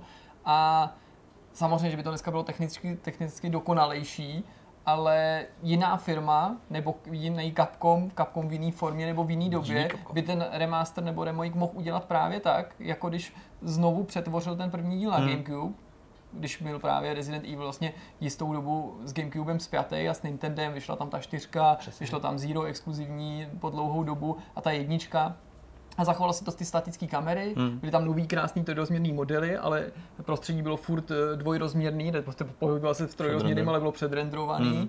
A oni to mohli udělat velice podobným způsobem. Jasně, dneska už by i si i to prostředí modelovali a bylo by to skutečně 3D. A je hrozně dobrý, že se vydali na tuhle tu cestu. Prostě dneska jsme se o tom bavili během toho vysílání, do určitý míry se asi budeme opakovat, tomu se nejde vyhnout, ale prostě ta hra je znova strašidelná. Hmm. To je něco, co Resident Evil 2 už nebyl a není strašidelný nechci říct žádný starý horor, ale většina hororů, protože hororové hry jsou brutálně závislí na technickém zpracování a hry, ze kterých prostě jsem jako kadil magi v kostce, jako Alone in the Dark, tak prostě to nebylo jenom tím věkem. To hmm. z toho mm, jako hrůzou nespali i tehdejší, nebo hráči, kteří v té době, když to bylo nový, měli třeba věk, co já mám teďka tak to už tě dneska nevyděsí. Hmm. A tomu Resident Evil se stalo totež. A spoustě hmm. dalších her. Existují výjimky, jsou tady tak jako zvrácené hry, jako třeba ten Siren, který podle mě bez ohledu na grafiku je vždycky děsivý. na každý a, a umí tě vyděsit, tak tohle je přece super, protože to vlastně dává těm hráčům nejen těm pamětníkům, ale právě těm, kteří to tehdy nehráli, tu možnost zakusit, v čem ten Resident Evil 2 byl tak výjimečný. I když už nehraješ ten původní Resident Evil, tak tenhle, hmm. tenhle ten nový vlastně tlumočí ty pocity, které my jsme v té druhé polovině 90. let měli, líp, než když se ty jako neznalec s tím snaží seznámit, Jasně. s tím původním mm. originálem a snaží se jako vcítit do toho, jak my jsme se mohli cítit, když tahle předenedovaná animace bylo to nejvíc cool, čeho šlo docílit. A jasně, že je to jenom jako nápodoba, ale nápodobou by bylo i hrát tu starou hru a zkoušet si představit, jaký to bylo, mm. když ji tehdy někdo hrál poprvé. Mm. Mm. Perfektní taky je, že uh, oni to opravdu trefili i dost uh, jako trendově, nebo co je teď aktuálně hmm. moderní, ale ještě dokázali ten aktuální trend posunout tímhle s tím remakem, touhletou v zásadě v pořád jakoby starou hrou, protože to je taky, co jsme prostě rozebírali s Jirkou dneska někdy kolem oběda, uh, že prostě je tady celá řada plejáda her z first person pohledu, eh, která je děsivá, hmm. která se sama nebo hráči označují za hororový a podobně. Eh, fungují na základě nějakých osvědčených principů, jako jsou lekačky, jako jsou stísnění atmosféry, jako já nevím, nedostatek nějaký výbavy, která se taky, aspekt, samozřejmě. přesně, klasicky nějaký jako aspekt. Často třeba baterky nebo něco Přesně tak, ale těch her je hrozně moc už, hmm. mně přijde. Jo, a jenom, jenom jako minimum je prostě opravdu jako dobrých Eh, jenom minimum je eh, něco, co si zapamatuješ třeba po tom dohrání. A pak vlastně se objeví tohleto, to znamená takový nějaký jako praotec, prostě, hmm. ačkoliv dobře byl to druhý díl, ale praotec nějakých hororových uh, survival záležitostí. Uh, oni změní celý ten pohled uh, do toho third person a ty najednou zjistí, že vlastně to je taky super. Hmm. A takových her tady fakt moc není, hmm. takových jako dobrých no, hororových her. Vůbec, nebo, protože... nebo skoro nejsou vůbec, hmm. přesně. Jo, a teď to je jako najednou sleduješ úplně z jiné perspektivy. Já třeba osobně se jakoby lekám trochu míň, než eh, třeba, já nevím, u Outlastu nebo Jasně. prostě u nějakých, já nevím, Layers of Fear. Lekám se míň, ale uh, mám prostě takovou jako, jí, takovou jako jiný pocit z toho mám, takovou jako jinou, jinou atmosféru, jako, jako zažívám hmm. a působí na mě samozřejmě nějaká směsice té nostalgie, ale prostě když se na to podívám jako čistě na ten zážitek, včera jsem to měl chvilku puštěný, hrál jsem to, zasnul jsem si všude a tak dále, jo, a prostě otevřel jsem tu skříň, vypadla na mě zombie a jako, jo, jako uskočil jsem, lekl hmm. jsem se a pak stačilo jenom jako jít a teď třeba jenom být v menu a teď jako v menu se zastaví čas, jo, jako nic se neděje, nic se nemůže napadnout, je to, hmm. jako, je to jako, jako pohoda. Je to jako pauza, ale pořád jedou zvuky. Aha. Pořád jedou zvuky. Jako a ty prostě najednou tam, tam ti něco vrže, jo, tam prostě se, Jasně. tam, tam někdo dupne nad tebou, jo, teď se ozve takový ten dřevěný prostě zvuk, že jo, takový to hrusání. Hmm. A říkám, ty vole, tak tohle je ale fakt jako hmm. hustý, jo, a tak prostě... To mě třeba zajímá, protože zombíci pro mě už dneska nejsou nějaký jako hororový aspekt. Víš, je to prostě pomalej chodící blbec, který se potácí někde mm. nějakou tmou. A řekl bych si, když oni staví znova na tady tom prvku, který se o to vlastně upouštěli, že půstupně s každým rezidentem novým, jak to vlastně funguje tady? Jsou ty zombíci nějakým jako ohrožení pro tebe? v té hratelnosti? No, nejvíc než v tom druhém dílu. Já bych neřekl, jako, že ta hra udělá jako ze zombíků znova jako obávaný nepřátelé. Mm, nejvíc než prostě, když by si zahrál jakýkoliv jiný z těch klasických okay. Resident Evilů. A, ale je otázka, jestli jako zombíci byli strašidelní sami o sobě, ačkoliv jsem říkal, že ta hra byla strašidelná, jako když ta dvojka vyšla, nebo když vyšla jednička, hmm. podle mě jako zombík už taky nebyl, jako, nebo rozhodně nebyl novinka jako na kultuře a i ve videohrách. Hmm. Já myslím, že to není o té o rekvizitě toho jako padoucha nebo toho záporáka, který ti tam jako skočí za krk, že vlastně jedno, jestli to bude eh, upír, vlkodlak, jako zombík, ale hmm. spíš jak s těma rekvizitama jako nakládáš. A já nevím, Resident Evil samozřejmě třeba jako nedostatky 90 let, podobně jako Alone in the Dark proměnil ve svoji největší výhodu. To byla ta brilantní práce s kamerama a to je hmm. něco, čeho oni se dobrovolně vzdali. Hmm. Bylo to riskantní z pohledu toho, že to tvořilo velkou část toho, co Resident Evil dělá. Resident Evil bylo to riskantní z toho pohledu, že to fanoušci mohli odmítnout. To bylo to riskantní z toho důvodu, že se mohlo jako vytratit všechno, co tu atmosféru hmm. představuje. Jasně, byly tady Resident Evil vychází posledních letech spoustu Resident Evil a nemají už dávno fixní kamery, už Code Veronica to zmínil na ty částečně Jasně. fixní to není důležité. Teď se vracíme k něčemu starému, co se snažilo zopakovat to kouzlo. Ale to, co říkal Zdeněk, je prostě strašně důležité. Jak, jak říkal, my jsme to jakoby probírali, protože ta renesance těch hororových her, která na tom trhu je zjevná, hmm. je opravdu jenom taková částečná. Ne, že by jako neexistovala, ale ty seš jako v pohodě s hororovými hrama, který vychází, pokud seš milovníkem toho jednoho typu těch her, který jako vychází. Tak. A, a, to si jako přiznejme ještě navíc, že tuhle tu vlnu jako naplno vzbudil ten PT. Ne, že by tady ty hry nebyly předtím, jasně, Amnézie, eh, možná už ten první Penumbra. Outlast a tak, ale hmm ta PT z toho udělal jakoby mainstream, nebo jakože na základě toho úspěchu ty ostatní indie výváři pochopili, že to všichni můžou hrát, že to budou všichni chtít hrát, když to bude udělané dobře, že teď nehrajeme jiný hororové hmm, hry. A jako výjimkou byl samozřejmě Mikamiho Evil Within. A my jsme Jasně. se o tom bavili v tom vysílání, že až do vydání tohohle remakeu jsem byl přesvědčený, Ono se to teda rýsovalo už před Vánoci, takže já jsem očekával, že to samozřejmě bude super s ohledem na to, co se o tom proslýchalo, ale mm. jako než jsme zjistili, jaký ten remake bude, tak jsem považoval ten Evil Within jedničku i dvojku za to jako nejbližší, jak se můžeme přiblížit těm hororům na PS1 a PS2, že skloubíš mm. moderní technologii, Evil Within měl určitý rezervy, ale byla to pěkně vypadající hra, a dost staromódní jako ovládání a takový různý archaický prvky a měli jsme pocit, že a byla to dobrá hra a ty archaické prvky jsme brali jako, já bych ani neřekl jako nutný zlo, pro mě v tom bylo jako určitá nostalgie, ale říkal jsem si, hm, to je symptomatický, prostě když chci mít ten klasický survival horror, musí se s tím míst i tady hmm. tohleto určitý nepohodlí nebo ta staromodnost, ten Resident Evil. Krom věcí, který si uchoval, protože chtěl být Resident Evil, jako je ten omezený inventář, který zmiňoval zde, bedny, bylinky. Ukládání. Stroje, jasně. Přesně, to, to, to, jako to bylo vědomý rozhodnutí. Mm-hmm. Tak se všech zbavil a přesto zůstal by klasickým survival hmm. hororem, že to je survival horror, který má moderní grafiku, ale teď je, má i moderní hratelnost, takže to může příznivě ovlivnit survival horory nebo hororový žánr do budoucna, protože všichni uvidí, jako, že to funguje, že, že to, to může fungovat. A navíc to bude prostě redefinující moment pro vnímání všech těch pokusů přivízt hmm. na svět znova nějakou značku. My jsme zmiňovali právě v soukromí mimo vysílání se Zdeňkem Spyra ta trilogie udělá všechno dobře, oni perfektně, ale nenabídla jako nic navíc, nenabídla žádnou odvahu navíc, hmm. neudělala třeba z těch světů jeden velký open world, který bude pospojovaný třeba nějakýma novejma oblastmi. Technický remake v podstatě. Ale jo, neříkám, že to bylo špatný rozhodnutí. Já, mně, se, mně se to líbilo, jak to bylo, ale prostě třeba neměli odvahu jít dál, hmm. nebo si řekli, že to komunita, komunita nemusí přijmout. Hmm. Shadow the Colossus taky precizně prostě udělaný. Uh, nejblíž tomu má ten Ratchet, podle mě. Hmm. Ratchet a Clank prostě, ale to nazývali rebootem, bylo tohle to. Jsi měl pocit, že hraješ prostě fantastickou hru, která je v podstatě úplně nová, ačkoliv si tak nějak vybavuje, že už si ji hrál. Hmm, tak to je prostě podle mě to názvosloví je podstatný, protože samozřejmě remake to je, je to vychází příběhově z té hry, kterou my dobře známe, z roku 98. Ale současně, když se řekne remake nebo remaster, ať si každý pod tím představí cokoliv, tak já si pořád představuji nějaký jakoby limity, nějaký omezení, nějaký kompromisy, které musí vzniknout pro to, aby ta stará hra vznikla jako nová. Mně tady to tady se působí jako úplně nový titul. Jako prostě, kdybych no. neznal dvojku, tak tady to je prostě suverénně nová hra, která používá archaické prvky. Souhlasím. Technicky, vizuálně, tím nápadem, tím, že oni mění ten příběh trošičku, nějak ho rozšiřují. to prostě působí strašně, strašně přirozeně a pěkně. Já nepochybuji o tom, že v té historii vývoje té hry byl někde moment, kdy si řekli, pojďme to udělat přesně, vezmeme tu starou hru, jenom přeskinujeme, jako byl právě ten první remake. Jo, opravdu, že neměnili tu perspektivu té hratelnosti. Pak očividně teda přišel možná nějaký moment, kdy si řekl, hele, to nestačí, pojďme to prostě udělat celý hmm. nový. Protože máme zkušenosti se Third věcma, máme zkušenosti prostě skrze Resident 4, 5, 6, to prostě vycházelo, ale působí na mě hrozně sympaticky a strašně sebejistě, jako jeden z těch remakeů. Víš, že spousta takových releaseů tady toho typu je taková jako, no, nevíme, co chceme, je to takový polovičatý jakoby remake nebo remaster, kde jenom upravíme grafiku a vydáme to ven. Tady to opravdu působí na mě jako člověka, který to ještě nehrál jako úplně nový titul, mm-hmm. kdybych se tím vlastně nechal jako nějak jo. svazovat.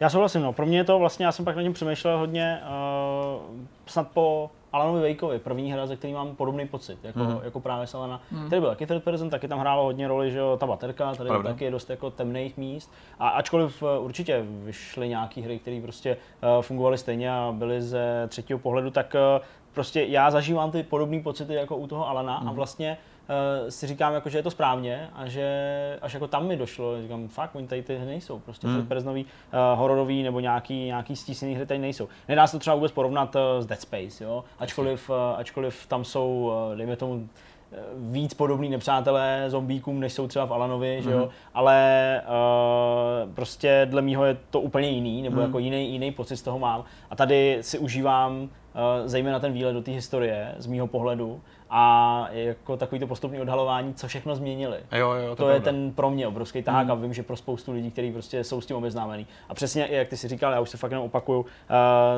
to, že lidi, kteří to nikdy nehráli, narodili se třeba po roce 98 nebo v roce 98 bylo pár let teprve hmm. a vůbec o hrách ještě nepřemýšleli, tak jako teď, když si to koupějí, teď, když uh, si to zahrajou, tak uh, to pro ně vlastně může být dokonce jako vstup do té série, hmm. protože často lidi zmiňují uh, nedávno tu sedmičku, která byla svým vlastním experimentem v rámci, v rámci celého Resident Evilu Pravda. a zmiňují to jako, ale to vlastně není vůbec podobný, jako hmm. proč to to, proč jako to není stejný jako ta sedmička.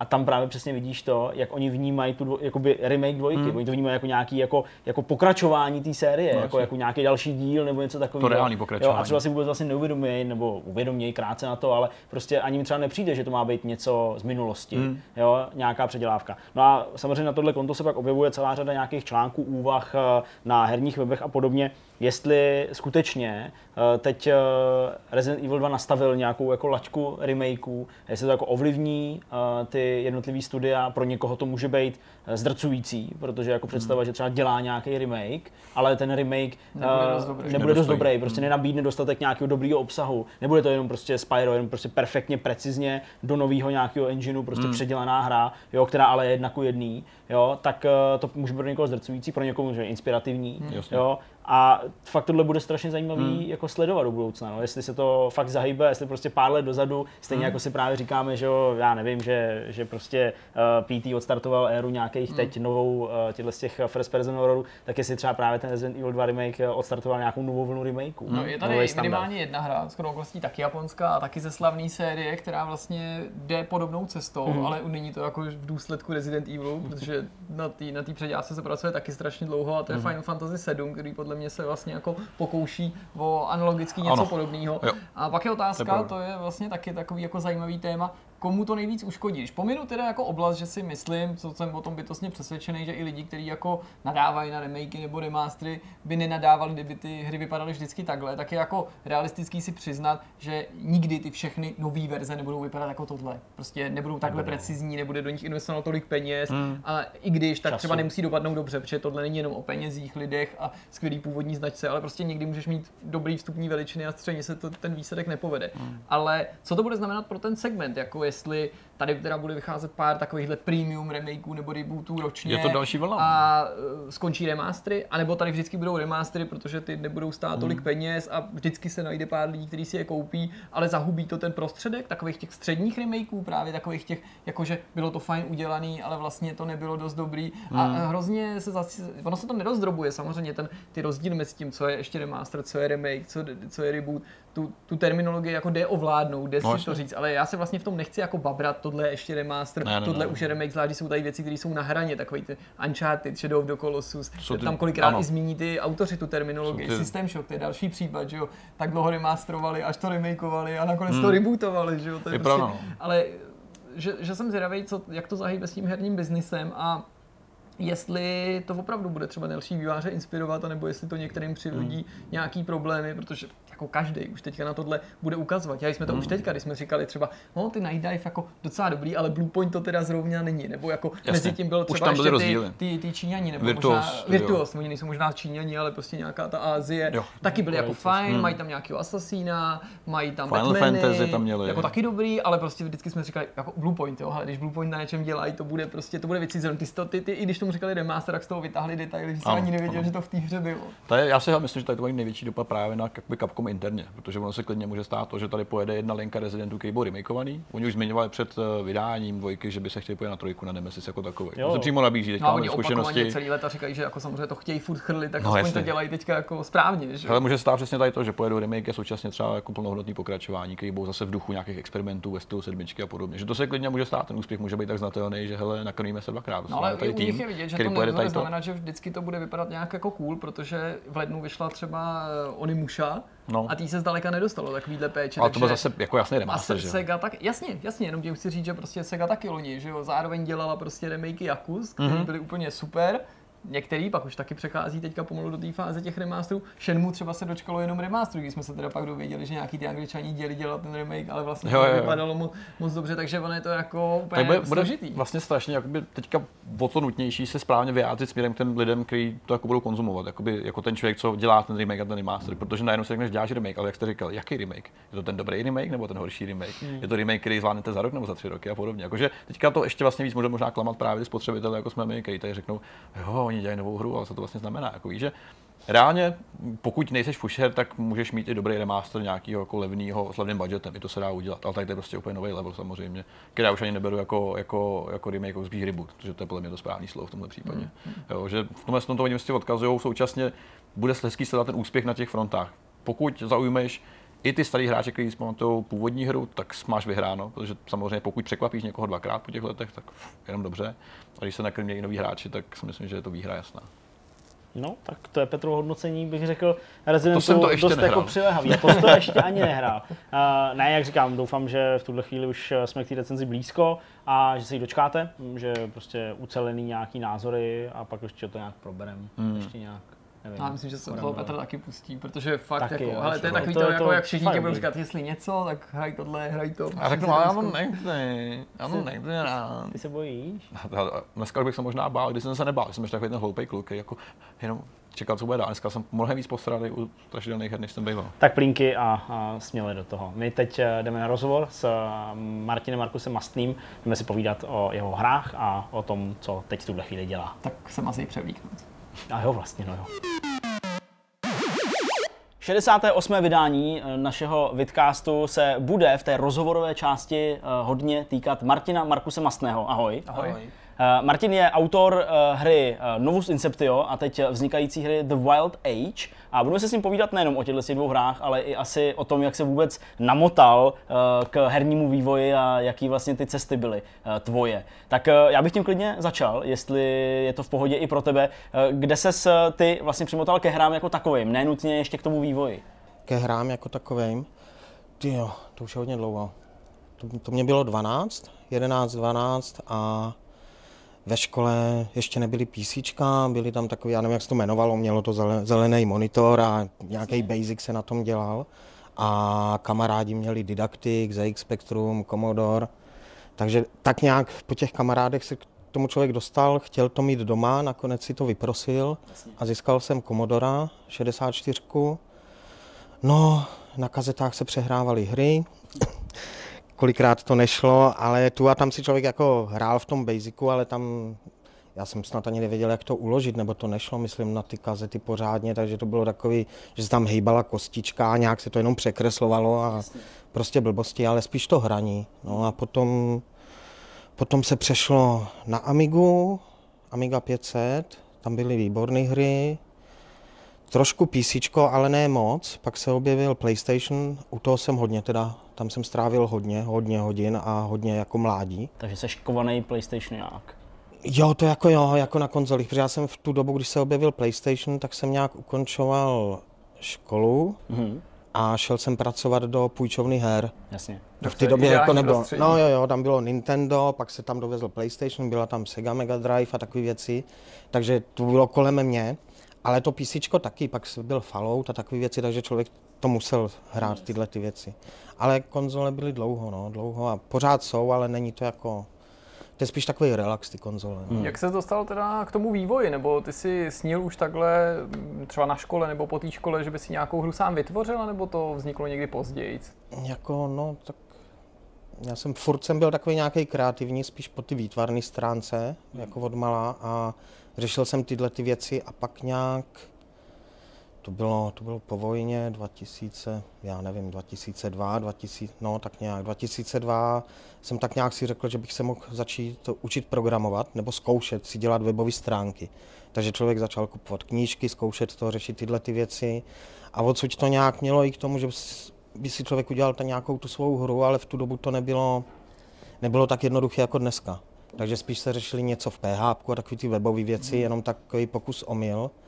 A když už jsem to pak myslel jako vážně, což už bylo zase po další dekádu dál, to je takových 6 let, no víc, možná 7 let zpátky, tak to člověk hledal enginy, ale v tu dobu Unreal nebyl dostupný jednoduše, Unity bylo takový nic moc, a skončil jsem u Hero Engineu, nebo těch engineů jsem hledal spoustu a skončil jsem u Hero Engineu, protože nebudu vytvářet svůj engine, to, to bych asi nedal.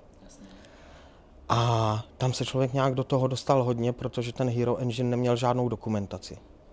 A tam vůbec člověk nevěděl, jak má programovat. Oni tam měli něco na způsob eh, C, C++ a Sharpu a nějakou svou vlastní syntaxi, jmenovalo se to HSL a k tomu fakt nic nevěděl. To nebyla dokumentace na fóru, nic, to, takže tam nějak jako se člověk učil poslepu, pokus omyl, co jak funguje, ale díky tomu se naučil vlastně veškeré ty, ty fráze, nebo člověk jako věděl, co je objektový programování a tak, ale tam, tam jsem strávil snad dva roky na to, abych to pak celý smazal a přišel na Unity. No. Ale naučilo mě to hodně. To no, teda. hodně potěší. Já právě vždycky uh, lidi, kteří třeba že jo, nezažili internet, jo, lidi, kteří prostě museli vycházet uh, z často i cizojazyčných nějakých knih a podobně, tak já je sám vždycky za sebe považuji za profíky. Ostatně uh, já jsem tu dobu taky samozřejmě ještě zažil, já jsem prostě nevěděl, jak uh, funguje DOS jo, v mém hmm. případě a tak dále, takže jsem se taky všechno učil. Jak ty na to pohlížíš jako uh, na kvalitu takového základu pro pak nějak nějakou eh, budoucí práci v jednom člověku. Myslíš si, že to je třeba i to, co odděluje ty uh, lidi, kteří vůbec jsou schopni něco vytvořit od těch, kteří uh, třeba vůbec tu šanci nemají, že prostě si neprošli touhletou uh, nutnou dobou zkoušení všeho na všechno a, a tak dále? Jako na jednu stranu asi jo, protože ono to naučí člověka překonávat uh, ty obtížnosti. Jasně. Jako probojovat se. Když něco nejde, tak prostě to zkoušet a nebyla možnost se podívat na internet, najít si nějaký tutoriál. Jasně ale prostě bylo to spíš hlavně o tom logickém myšlení. Jo? Protože ono celé programování je jenom o logickém myšlení. Ať je to jakýkoliv jazyk, tak je to furt to samý. Jo? To, když se naučíš programovací jazyk, tak je to jako když se naučíš jiný jazyk, nějaký základy. Ale pak jedeš ten, jenom tu logiku a, a jenom už zlepšuješ. Takže, takže jo, dneska je to moc, moc takový jednoduchý a když se dívám na ten internet, na fora, tak, nebo, tak to jsou dotazy, který já bych si v životě jako nedovolil položit, jako položit protože mě jako na to je dneska už internet, předtím na to byla knížka, ale aby se někdo ptal na úplně primitivní základy a nevěděl, jak to, neměl ani tu motivaci a tendenci to jako chtít si sám najít a myslel si, že tomu to někdo vysvětlí a on hned bude mít do tvou hru, to jako No, je to jednodušší, ale myslím si, že to ty lidi hodně degraduje dneska. Hmm. Který z těch tvých projektů, na kterých jsi pracoval, bys označil za první nějaký vážně míněný? Protože jsi zmiňoval, že jsi něco dělal v tom engineu, pak si to smazal, šlo to do kopru, pustil se znova do, nevím, jestli tý stejný nebo jiný ne, práce to, v tom to Unity to engineu. Kde, kde vlastně byl ten první jako impuls udělat něco pořádného? Jako první impuls jako herní, to byl ten uh, Novus Inception. No. Hmm ten se začal dělat na tom Hero Engineu a pak se přešlo na Unity, ale to je takový ten první produkt jako veřejný a, a kde je vidět, že tam něco se udělalo. Mm. I když ne úplně dobře, ale... To je titul, o kterém se u nás v Česku hodně psalo a konec konců nejen v Česku, ale i v zahraničí byl to jako velice ambiciozní plán. Ta hra je k dispozici na Steamu, není dokončená. Kde se vlastně vzal na ní nápad? Ježíš, nápad. No to, to mě naštvala jiná hra, kterou jsem hrál. A můžeš jmenovat, to možná bude... Jo, můžu jmenovat, to byl eh, Wurm. Jo. To ještě nebyl v té době na Steamu, byl dostupný tak nějak jako bokem. A to je vlastně Wurm, ten má tak jako svou zajímavou historii, protože na ní pracoval, uh, já teď nevím příjmení, Markus, autor Minecraftu. No, person. No, no, no. A on tam uh, začínal s kódem, odešel, vzal si ten kód, na kódu postavil Minecraft a kluci dál dělali na tom a je to tam takový celý zamotaný a ta hra vznikla jako opravdu na kolenech. Ale ona byla na jednu stranu super, jsem u ní strávil hodně spoustu času, ale pak jako už to bylo hodně nudný. A pořád se to nikam jako nevedlo, to, co by člověk chtěl hrát, a tak, tak jsem si řekl, tyjo, zkusím si to udělat jako sám, no. Něco takového, no a to byl jak ty megalomanský, člověk otevřel ten engine, nevěděl, ten Hero Engine v té době, neuměl ani čárku v kódu, ale dal tam postavičku, nakreslil si terén, tam mu tam běhal a pak vypustil videa, super, ono to něco je. Taky to nadšení a tak to k tomu patří, že jo. To ještě vůbec nemá jako k vývoji hry vůbec nic, eh, nic společného, to si jenom člověk jen tak hraje. A tak ten Novus byl ten první na tom Hero Engineu a pak se přešel na to Unity od začátku a to je jako velký projekt. To je, to je projekt, který ještě hodně dlouho bude nedokončený, ale ne proto, že bych ho nechtěl dokončit, ale protože je to opravdu megalomansky. Jako člověk měl velký oči, velkou představu o tom, co to všechno bude umět, že to bude onlineovka, což jako asi úplně se trošku mine těma slibama, protože na to nemám jako mhm. finančně, technicky a dispozičně. A je to natolik obrovský projekt, na kterém se pracuje vlastně už 6 let. Tři roky měl vývoj, pokud nepočítám ještě něco předtím, a tři roky je v předčasném přístupu. A ten projekt jako na jednu stranu mě hodně ničí poslední dobou, protože jako už tam byly asi dva, tři, dva, tři stavy vyhoření, kdy člověk byl už úplně fakt jako z toho na prášky. Chtěl bys to uzavřít, jako mít ten projekt prostě hotový? Jo, já bych ho rád jako uzavřel, to, to rozhodně, ale je to, je to hodně náročné, jako ono to není jako o tom, že lidi si něco řeknou, přidáme to tam, to je tak, tak obrovský a tak komplikovaný. To je právě takový ten způsob vývoje, kdy člověk jako ještě nevěděl a řekl si, to tam přidám, to tam přidám, neměl ty hranice. A teď už ty hranice mám, u toho dalšího projektu jsou jasně dané hranice a přes ty se nejde. Ale tohle je tak jako rozvětvený, kde už se musí začít nadsekat a něco ubírat, ale ty lidi jsou namlsaní a oni to by tam chtěli to a to. Je to, je to takový zamotaný, komplikovaný příběh, ale nebejt ty hry, tak nejsou tady. Životně a profesně nejsou tam, kde jsou teď. A dalo mě to jako strašně moc a jako dává. Ničí mě to na jednu stranu, na druhou mě to dává hodně věcí ale ty zkušenosti jsou tam asi to nejdůležitější no, na tom. Já jsem hrozně rád, Martin, že to takhle říkáš. Samozřejmě uh, nikomu bych nepřál prostě zažívat pocity vyhoření, nikomu bych nepřál prostě zažívat pocity nějakého zmaru v tom ohledu, že prostě konec jsem nedohlednu a tak hmm. dále. To ne, ale já myslím, že tohle je určitě uh, nejenom pro tebe, ale i pro diváky vlastně cená taková jako informace nebo uh, cená zkušenost, se kterou se tady dělíš. Ono tady totiž nepadlo. Novus Inceptio, pokud to teda chápu všechno správně, děláš kompletně sám. A... Jo, jo, no, takhle jo, jako jo, nějaký, někdo mě udělal nějaký modely nebo tak, ale jako programování a do to celý dokupy to člověk dělá jako sám. No. To je jako mega úctyhodná jako věc a prostě uh, ten projekt samozřejmě, ačkoliv uh, si sebou nese nějaký stigma, bohužel ty uh, recenze třeba na Steamu nejsou úplně Teď to šlo hodně dolů. pozitivní, šlo to, šlo to dolů, tak to prostě je. Tak jako si myslím, že pořád by tohle tady mělo jako padnout a zaznít, že to je to tvůj osobní projekt.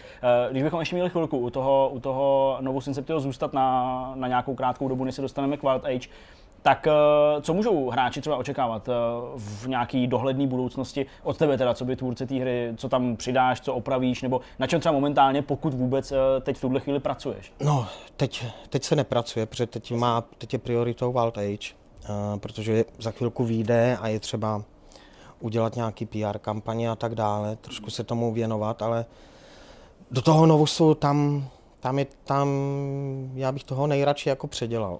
udělal jako Reborn nebo remaster, prostě uh, vzal ten základ, který se lidem líbí, trošku to odlehčil, přidal tam nějaké věci a rozšířil to tím směrem, jakým by to mělo vycházet i dle feedbacku jako hráčů. Což bude, nebo by bylo asi hodně náročné, ale asi, až jak se k tomu zase dostanu, skončí nějaký ten zmatek kolem Wild Age, tak uh, asi se prvně zaměřím na změnu chování postavy. Jo, lidi si stěžují na animace a ne, na boj, hlavně na boj a ten boj je napojený na animace, tak tohle to celý překopat celý ten charakter controller, mm. aby se to dalo líp ovládat a líp to reagovalo v těch bojích. I když ta hra primárně v boji není, ale ty lidi jako ten boj tam vyhledávají. Jo, ale crafting, ten někomu sedne, někomu nesedne, ale je to asi ta největší devíza celé ty hry. No. Jasně, rozumím. Když jsi na té hře začal pracovat, tak eh, to nebyl hned full time job, nemýlím ne, se. Ty ne, jsi ne, měl ne. ještě u toho zaměstnání, jak vlastně tyhle ty světy šly skloubit, tak kdy se rozhodl eh, naskočit do toho herního vývoje naplno? Jo, no tak uh, skloubit. Skloubit to bylo tak, že to člověk dělal po večerech, o víkendech, ve volných časech. Ale na začátku to ani nebylo tak, jako že bych uh, dělal jako hru, která mě má vydělat peníze, nebo že bych ji dokonce vydal. Jo, to bylo jenom fakt pro těch pár kamarádů na foru, s kterými jsme hráli tu předchozí hru a nějak jako taková ta sranda si to hraní. A pak to nějak jako přecházelo v to, že jako se to začalo, začalo nějak rýsovat. A člověk si říkal, jako, že možná jo, že by se to mohlo jako vydat, že jako to, ta práce tam jako odvedená nějaká je, nějak to funguje. Pak mě Marek Rosa, to asi znáte, že jo, z inženýry a tak dále, tak ten mě jako řekl, že mám jít do předčasného přístupu, tak jsem to zkusil. Což jako nebylo to nic extra, pro mě to bylo jako super, ale jako z globálního hlediska to nebylo jako žádný extra úspěch. A byla to pro tebe spruha mimochodem spíš eh, jako osobní, finanční, nebo víš, jako jestli ti to pomohlo i ten projekt eh, zaplatit, aspoň z části, anebo jo, to pro to... tebe bylo hlavně pozbuzení na té úrovni, že lidi to konečně hráli a někdo ti říkal, je to super a ty si měl chuť pokračovat. Asi jako všechno, jo, jako uh, finančně mě to hodně pomohlo, jako osobně, Sice jako muselo se zaplatit eh, spousta věcí kolem toho a pořád jako ten projekt není jako levný finančně ani v dnešní době, protože se platí servery a tak dále, i když ty servery tam fungují ne na online, ale na určitý ukládání dat. A osobně mě to pomohlo jak finančně, tak i v tom nějakým, ten vývojář potřebuje jako slyšet ty pozitiva. No. Jo, protože vždycky slyšíte jenom negativa. Jo, ono třeba je mnohem víc lidí je těch, kteří uh, jsou pozitivní a líbí se jim ten projekt, ale nedají to vědět. Mm-hmm. A vozívají se ti trolové ti, a ty pak ničijou. No. Jo, jako ono se od toho dá jako odpoutat, ale někdy to jako nejde, když už je toho hodně. Mm. Tak pak jako člověk ztrácí nějakou motivaci. Takže jo, ten začátek, ten start, všechno i pár měsíců zpět, tak jako super, ono to člověka jako nabíjí tou energii a má jako ten elán jako pořád do toho jít dál ale pak dostane někdy takový kopance a spadne dolů a tak pak se tam zase jako vrátí. Ale teď nevím, jak pokračoval ta otázka dál. Taky Já už jsem ne. odbočil k tomuhle tomu, to se omlouvám, že jsem tě takhle zmát, ale asi to možná není ne, důležitý. Bavili jsme se prostě o tom, nakolik hm, zkrátka ten ten, nakolik ten early access eh, prostě eh, se promítl do toho, do toho tvýho života, do té motivace. Po, posunul mě na to, že to dělám jako full time. Jasně. Co byl ten impuls, teda v nějaké době, kdy Novus Inceptio, ty si sám teda zjistil, že je to teda projekt, který je eh, mnohem třeba větší nebo v tom, v tom rozměru, nebo že bude náročnější ještě ho jako dokončit, tak co byl ten impuls eh, říci, dobrý, tak to dáme jako na stranu a teď teda udělám jinou hru.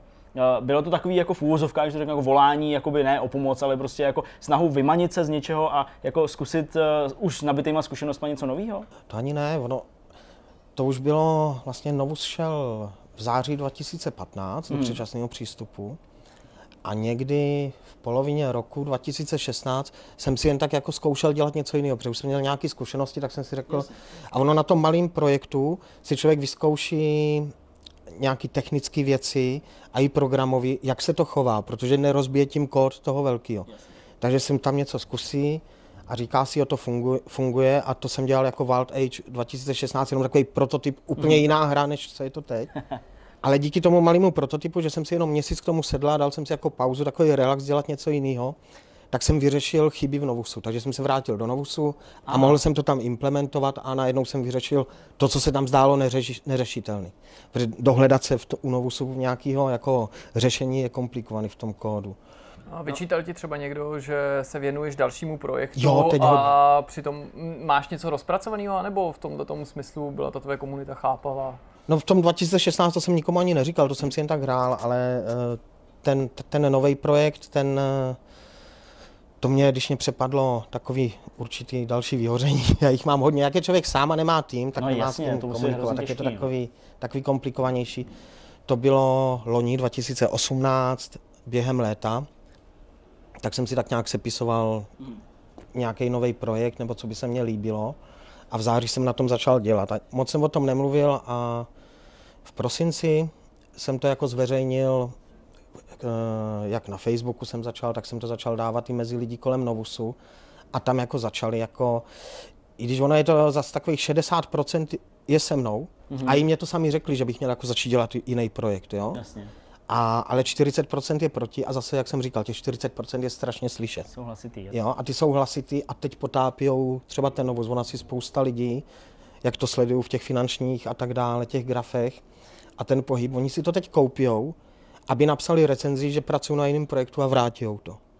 Jo, takových se tam teď objevuje strašně no, moc. tak eh, ono se i řešilo, že třeba hmm. u Amanity, když eh, přebarvili toho chuchla, Pravda. tak spousta lidí si tu hru zakoupila právě z toho důvodu, no. co říkáš, jenom aby mohli na, vlastně dát tu negativní kritiku teď, a napsat, že s tím nesouhlasí, no. ačkoliv do té doby teď, to nehráli. Teď to tak nebo... funguje, no, ale ty lidi si neuvědomují, že tímhletím jako tu hru potápějí. Že i když já se jako k ní chci a budu chtít vrátit, Jo, tak jako logicky, to je jako ten hlavní projekt, ale ten projekt potřebuje mít mou energii a potřebuje mít finance na to, aby se nějak jako dál jako rozvíjel. Ale když ju ty lidi takhle potopijou, tak tu hru už nedostanu nikdy jako zpátky a jako opravovat potápějící se lotě jako těžký. Hmm, jo, ta, ta hra potřebuje, aby fungovala, aby měla nějaký stabilní jako prodej, a i po, eh, aspoň smíšený jako recenze, ne aby to teď kleslo za ten měsíc na, na negativní. A aby to nějak fungovalo. Když to potopijou, tak jako já na to nebudu mít energii a bude to vlastně zbytečný. Takže tím chci jako apelovat na lidi, kdo nedal recenzi, tak dejte nějakou rozumnou. I negativní, ale ať je tam srozumitelný text, ne nějaký blbosti, jo. Ale jo, teď se to lidi snaží trošku, pod... nechápou to, no. Tak jako ono na jednu stranu mít jeden předčasný přístup, teď dělat druhý předčasný přístup, což je ono to v tom předčasném přístupu, ta nová hra bude jenom chvilku. To, to je úplně jiný typ projektu, to je mikroprojekt, to je prostě... Hmm to se znovu sem nedá srovnávat. Možná někdo to na to prostě poukazuje nejen proto, že to je třeba předběžný přístup, že to je další early access, ale prostě si jenom ty lidi nedokážou představit, v jaký jsi situaci, nebo jak o tom uvažuješ a říkají hmm. si úplně laicky, no tak on tady má nějakou nedokončenou hru, na který říká, že dělá, a přitom my se dovídáme, že dělá něco jiného a kdyby nedělal to, tak by dělal tu naší hru, nebo myslíš, že to vlastně není jako relevantní připomínka?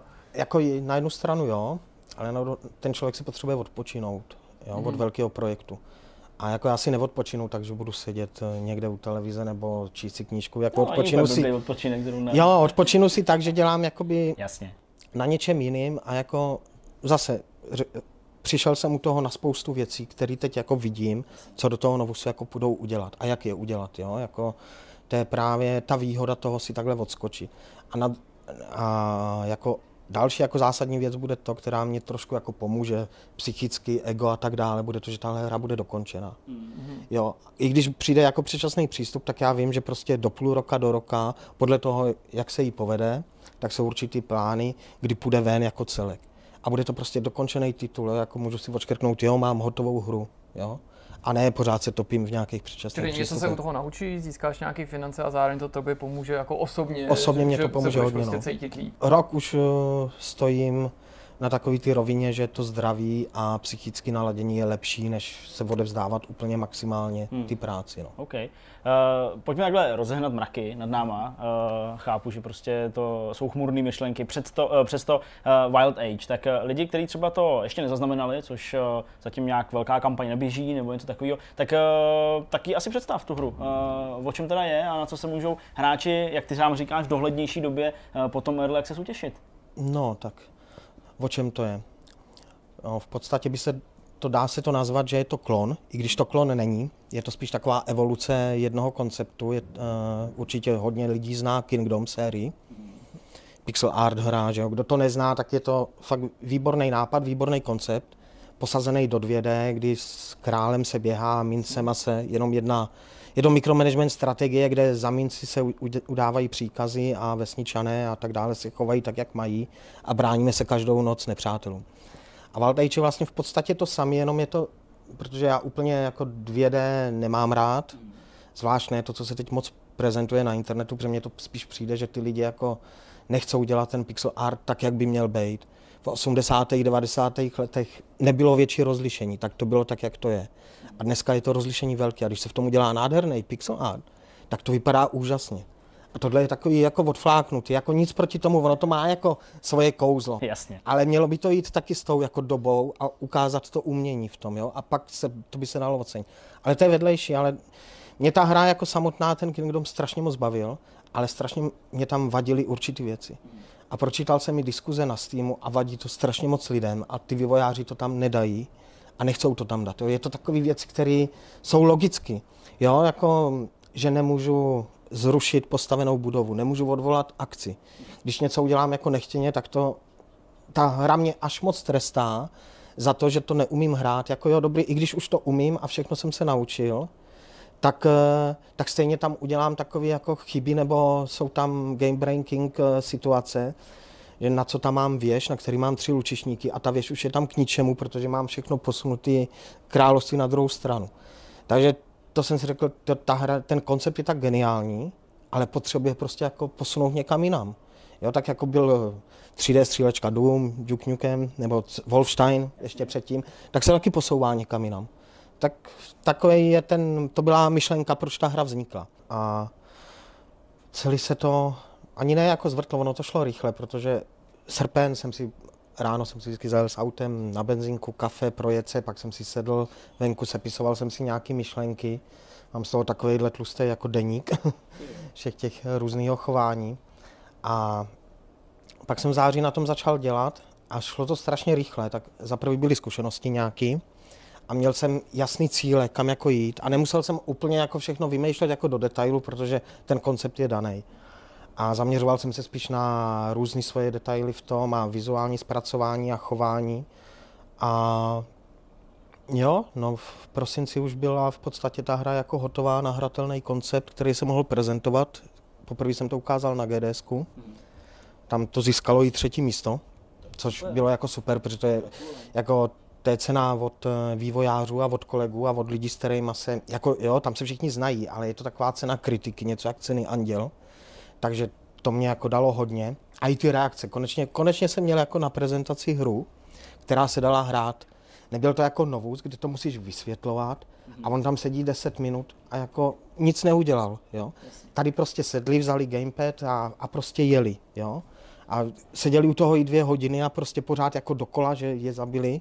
Ne, takže jako jo, ten feedback tam byl výborný a člověk četl i ty jejich reakce a, a měli spoustu připomínek.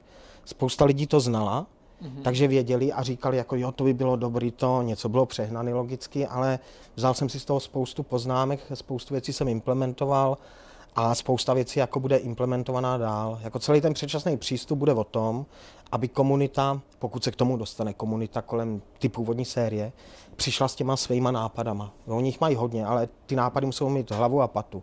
Ale tam se dá udělat jako tolik jako zajímavých věcí, aby neporušili ten koncept a ty hře pomohly, tak, tak se uvidí. No. Hmm. Kdy plánuješ, že se ten předběžný přístup rozjede? No, není to úplně stoprocentní, ale rámcově, že sedmýho třetí. no to je dost konkrétně. to, to bylo docela konkrétně. Sedmýho třetí eh, je nastavený datum na, na vydání a mělo by se to všechno do té doby zvládnout. Ono to jako může jít už dneska, ale je potřeba udělat nějaký ten šrumec kolem dokola. No, no jasně, určitě. A jak se bude po obsahové stránce lišit ta Early Access verze od té, kterou vidíš v budoucnu jako tu konečnou, protože vývojáři tam většinou i právě do těch podrobností o tom Early Accessu píšou, co vlastně ta hra obsahuje, jak se změní, jo, no to, Early Access jdou. To jsem dostal takový CRS od Steamu, za to, co jsem napsal do předčasného přístupu do těch popisků, když se to schvalovalo.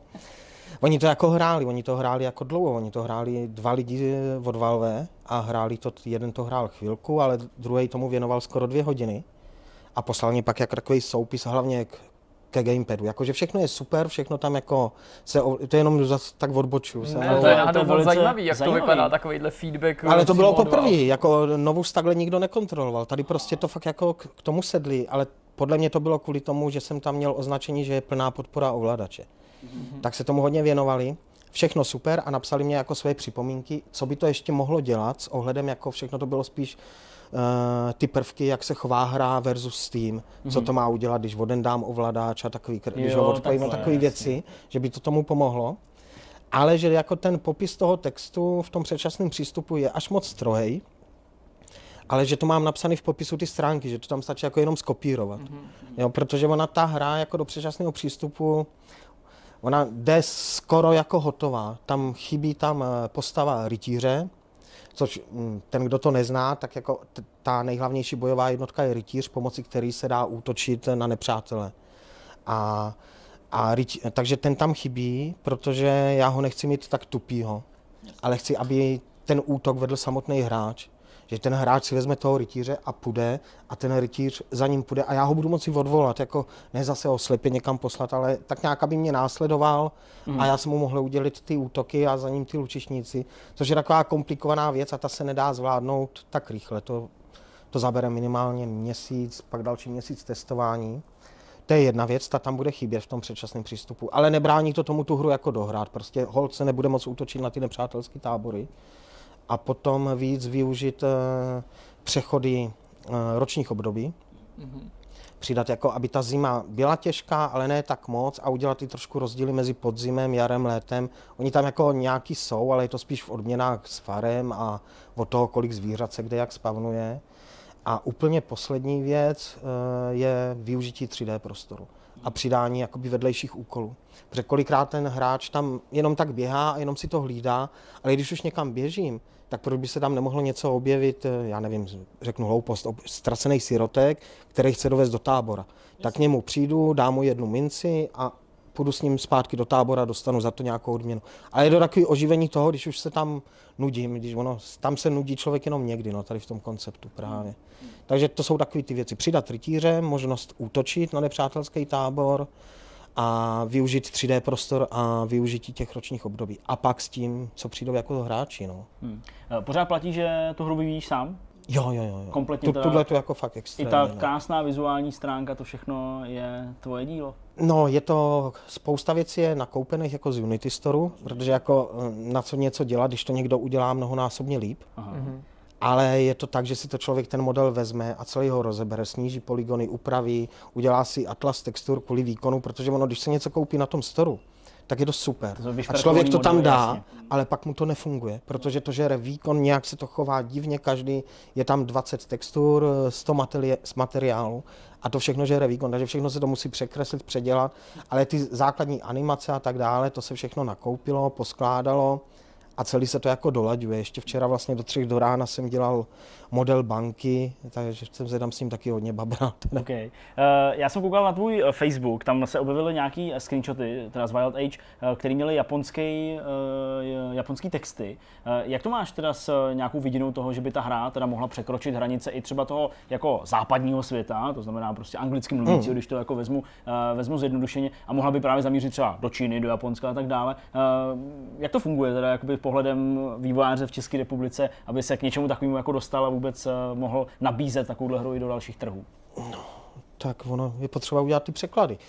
Jo, no. to je asi to, to nejdůležitější a i když ty překlady nebudou úplně stoprocentní v den startu a chci využít komunitu, hmm. komunitní překlad, tak eh, je potřeba udělat ty překlady a pak doufat, že si toho ty lidi všimnou na tom Steamu, což ono tak jako funguje, jako Japonsk, na Twitteru si toho už pár Japonců všimlo. Hmm a postovali si to mezi sebou, takže jako ty lidi to hledají, protože Japonci ty neumí anglicky moc dobře, nebo skoro vůbec, to je, to je jasný. A Čí, Číňani ty vyžadují svůj jazyk ve mhm. hrách. Mm. A on si nikdo neuvědomuje, že Čína je v podstatě třetí na Steamu, je to no třetí no, největší komunita. Je vlastně západ, Amerika, Rusko, Čína a pak se teprve začíná západní Evropa a tak dále. Jo? Jako Česká republika je tam s nějakým jedním procentem, ani ne, to je pod jedno procento. Je to obrovský trh, který by se měl teď využít a pokud tuhle tu hru jako chci mít dokončenou a chci, aby posunula celkově studio mě a umožnila dál ten vývoj Novusu, tak potřebuji, aby se co nejlíp prodávala. Tak ale to uvidí se, no. je to jako to je sázka do loterie, na to se nedá jako sázet. Ty jsi mluvil o těch ohlasech od tvých kolegů vývojářů, kterým se očividně hmm. podle toho ocenění hra líbila. Mluvil jsi taky trochu o tom, že jsi teda byl terčem nějaký kritiky od těch hráčů, kterým se třeba úplně nelíbilo, že si odběh od toho rozdělaného projektu. Ale když pomineš tyhle ty dva ostrovy, jaký, jaká byla odezva těch hráčů, kteří mají o tu hru zájem? Co ti třeba psali, když si eh, dal najevo, že na tom novém titulu pracuješ a dejme tomu, oni si nestěžovali na tu samou skutečnost, že se do něčeho nového pustil, ale jaký, jakou odezvu prostě zbudil ten projekt jako takový? No zatím ještě tolik nebylo, ale jsou tam odezvy, No, na jednu stranu u ty nové hry tam je hodně promyšlený jakoby útok na určitou skupinu lidí. Jo, jako některé ty věci v té hře jsou dělány jako marketingově a obchodně. Mm-hmm. Jo, za, za prvý jsem se tam hodně snažil, aby to bylo sledovatelné na YouTube. Když už někdo něco sleduje, tak aby ten, kdo na to kouká, tak věděl, co se tam děje. Že si k tomu celému přistoupil teda i víc takhle technicky. Jako Ví, v tom víc smyslu. v tomhle hmm. smyslu, protože jsem si řekl, že chci zúročit všechny zkušenosti a vidět, jestli se to podaří nebo ne. Ale odezvy jako od hráčů tam jsou v podstatě jako kladný poslední reakce, nebo pozitivní, jako až moc pozitivní poslední reakce, jako byla taková, že tenhle ten typ her jako úplně moc nemusím, ale tahle ta se mě fakt jako baví a jako chci si splnit všechny jako achievementy, co tam jsou a každý večer se modlím, abych ty zdi vydržel, jo. Jako ty reakce jsou tam fakt jako až, až moc jako takový fakt jako dobrý, no. Hmm. Což, to což mě, jako jo, jako na jednu stranu mě to těší, no. A teď se uvidí, jak to bude fungovat. A další reakce jsou ty marketingové, no. což to je taková jako hloupost, ono přidat do hry jako šílenost, čemu se lidi smějou, protože ta hra ještě oproti tomu Kingdomu nabízí několik avatarů, každý má jiný atributy, spoustu mountů, petů, mincí, sáčky a v těch mountech je třeba i zajíc, že hráč může jezdit na zajícovi, přijede k malému králičkovi, u něj se objeví srdíčko a to úplně jako z toho šílijou holky, nebo jako ženský osazenstvo. Mm-hmm. Jo, to těm se tohle to líbí. Je to na ně jako cílený, ale ono to v té hře jako má smysl s tím zajícem jezdit. Ono to není jenom jako pro parádu. Jasně. On má jako svoje atributy, že umí nalákat ty zajíce do vesnice. Jasně, ale jako z pohledu třeba běžného hráče, kluka, to může být nějaká jako pitomost, že bys může to, být... tam dáváš, ale ty si tím objevil teda nějakou díru, dejme tomu, a další ne, jako je to, hráče. Ta hra je opravdu jako mainstream nebo casual, je mířená na všechny strany a snažil jsem se tam jako hodně řešit jako detaily. Hmm. Jako různých hloupostí, kterých si nikdo na první pohled nevšimne. Ale dělají to Ale ono to pak jako ve výsledku, ve výsledku funguje dobře, no. takže uvidíme. Jako on to, může to být propadák, může to dopadnout dobře, ale spíš je to takový, já si splním ten sen mít hotovou hru. No, jasně. To je jako asi to nejdůležitější. A snad to pomůže tomu Novusu. No. I když si spousta lidí myslí, že ne, tak eh, jako jiný východisko není. No. Musí, tomu Novusu se musí pomoci jinak, on sám sobě si jako nepomůže. Rozumím. No, jako to je samozřejmě uh, úctyhodný plán, já pevně doufám, že to, že to dopadne. Uh, když ještě jsem se koukal že na tu hru, máme ji k dispozici od tebe, tak určitě se na ní pak ještě mrkneme, ještě pak se na ní mrkneme později. Uh, nicméně nad jakými platformama v tuhle chvíli teď uvažuješ? Třeba i jako výhledově, že? No teď je jenom PC. Právě, jasně ale když se to zadaří, mm-hmm. tak určitě konzole. Od začátku je to stavěné na ty gamepady, zkoušel jsem to i na Joy-Conech od... Eh, no tam právě mířím, no. No jako od, Switche, eh, od Switche, ale ono to jako úplně nejde, jo, ale jako na ten určitě bych rád Nintendo Switch, mm. PlayStation a Xbox, yes. jo, ale ono to není tak jednoduché, musí se zařídit ratingy, to stojí spoustu peněz, jenom ten hloupej štempl. Mm-hmm. Jasně. Potom... Každý zemi navíc, nebo kolikrát no, já to přesně jak to je. My jsme to řešili. v Německu, něco v Severní Americe, v Japonsku samozřejmě vlastní po Evropě, ten PEGI, to... který není povinný teda asi. No, ne, no, je to komplikované. My jsme to řešili na Gamescom, když jsme tam jeli jako přes Pavla Baráka, Český hry a Czech Trade, to se jelo s Novusem a další, tak tam jsem musel udělat globální rating pro celý stánek. Mm-hmm a ono to jako levný nebylo. Jenom jeden štempel na celý ten a ty samotné hry. No tam se to vlastně dohlíží na Gamescomu, tam se rozdává i tím návštěvníkům no, no, takový no, ty pásky, jestli no. s tím je 15, 18. Přesně, že? Přesně tak, no. Takže ty ratingy jsou finančně a náročný. Potom ty devkity na PlayStation, na, na Sony Nintendo je možná trošku jako jednodušší získat, ale určitě je to spousta papírování, co jsem zjišťoval, i finančně. Pokud si vás ta společnost nevšimne a nevybere, tak, tak je to komplikovaný a pak to otestovat. Že? Achievementy a tak dále se na těch konzolích mají svoje věci, jinak se to chová. Hmm to ovládání, i když teď třeba funguje DualShock, tak tam nemusí fungovat. A bude to s tím jako spousta práce. To v tom případě, když se to jako zadaří, jako bylo by to super dostat to na konzole, že jo, jako zahrát si tu hru doma v posteli, proč, proč ne? Proč ne no. Ale ještě jedna otázka mě vlastně napadá, to eh, samozřejmě jako odpověď bych dokázal předjímat, ale myslím, že to diváky bude taky zajímat. Jak eh, teď ty vnímáš právě tu nutnou nějakou marketingovou podporu té svojí hry, eh, to promo, co jakoby teď v tuhle chvíli chystáš nebo plánuješ, co v těch možnostech? Možnostech? No v mých možnostech je to, no moc toho není, mm-hmm. ale teď se bude chystat během týdne, se budou rozesílat eh, tiskovky na různé média, Jasně. jako český, taky hlavně zahraniční, jsou vytipovaní určití youtubeři, mm-hmm. ještě se dál vyhledávají, dělají se seznamy a tímhle tím nějak zautočit, pak použít platformy pro vývojáře, které fungují s youtuberama a novinářema, kam člověk dá jako klíče. Něco jako keymailer nebo nějaký takový? Něco takového, těch platform je jako Jasně. víc, tak tyhle ty využít. Snažit se to nějak tlačit, dělat kolem toho humbuk, ale tohle to všechno je super, ono to jako nějakým způsobem funguje. Mm. Ale vím, od Novosu vím, že to není jako to nejstěžejnější. Mm. Nejstěžejnější je v tuto chvíli ten Steam. Mm. Jak eh, se to dostane mezi lidi ještě před startem, kolik lidí si toho všimne, kolik lidí si to pak eh, zaujme na začátku a ten start je vlastně nejdůležitější. Tam člověk tam nemá jako druhou šanci. No, I když u Novusu to bylo trošku jinak, ale to je předčasným přístupem. Tam těch šancí bylo víc ale to bude asi nejdůležitější. No. Ale jako nechci nic, nic podceňovat, musí se teď to nějak udělat humbuk. Nechtěl jsem dělat, všichni říkají a doporučují, že marketing by měl být tak půl roku dopředu a dlouhodobě na tom pracovat, ale mně přijde, že pak o to ty lidi ztratí úplně zájem. Jo, že to sázíš prostě nějakou tu chci vlnu před Nějakou prostě takových těch 14 dní před Jasně. prostě úplně se to snažit nějak jako protlačit, kam to půjde a nějak jako tím v uvozovkách šokovat, ale udělat takový ten poprásk, aby si toho všimli, je, to chci, nebo jo, to vypadá dobře, než, než jim to nějak dávkovat a ono to pak už o to nikdo nemá zájem. No. Je samým závěrem něco, co bys chtěl našim divákům vzkázat, nebo na co jsme se tě zapomněli říct, nebo právě využít ten, ten prostor pro to udělat si jako trochu reklamu a trochu upozornit, něčím případně nalákat eh, naše potenciální čtenáře a diváky? Tak reklama určitě, to jako proč ne, že jo. Pokud máte rádi sérii Kingdom, tak si te, tu stránku nebo tu hru dejte do wishlistu pokud ne, tak taky. Protože ono, ono to jako fakt není to jako špatný ten koncept a ta zábavnost baví to i mě pořád to hrát dokola. Tak to je dobrá věc, to je když tomu věnuješ spoustu ano. času, pracuješ na tom a zároveň si to rád zahraješ. Jo, to jako baví mě to, baví mě to. A, a druhá věc je to, nedělejte ukvapený závěry. Jako pro ty vývojáře je to hodně těžké. A pokud se vám něco líbí, tak se vůbec nebojte toho vývojáře jako podpořit slovně, recenzí, pozitivním příspěvkem, protože ten vývář dostává nejvíc negativních a ty ho ničijou a nepo, neposunou ho, jako posouvají dál. Ale když jsou to opravdu trolové příspěvky, tak, toho člověk, tak ten člověk ztrácí energii.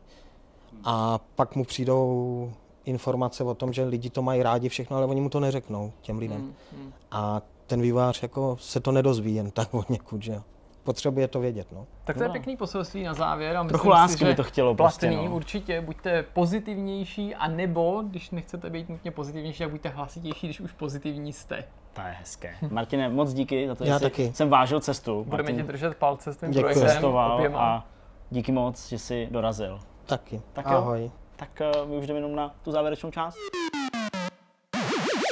Jsme na konci, v závěrečné části, budeme si povídat o tom, co jsme tak jako si užili ještě na rámec videoher. Já začnu, ale já to mluvím velice krátký. Ano.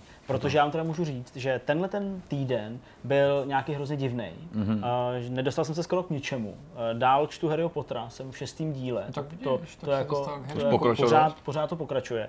Pořád hraju Altos Adventure, tu první mhm. hru. Uh, mm-hmm. Snažím se dostat k tomu poslednímu odemikatelnému týpkovi. Aby si uh, měl pak zahrát Aby jsem si mohl pak zahrát přesně to pokračování. Takže to jako, uh, to jako furt frčí. Co se týče her, tak Resident Evil je jasný. Hongkong Massacre jsem dneska získal ve čtvrtek, mm-hmm. kód a klíč, tak do toho se chci pustit po Residentu, souběžně s Residentem nějak na střídačku. Hrozně moc se na to těším. Top-downová záležitost, jste prostě pošahaný John Wick, líznutý uh, režii Johna Wu a hm. prostě v Hongkongu Holubice šílený. Jako vypadá to fakt, fakt skvěle, jak se mi nelíbilo Hotline máme moc jako stylizací, tak mm-hmm. tohle uh, tou jakoby realističtější grafikou, ale podobným konceptem vypadá úplně suprově.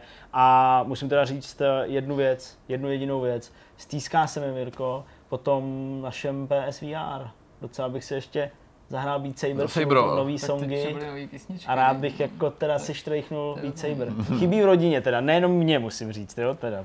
Ale zahráli bychom Uknutý. si. Co ty jsi dělal?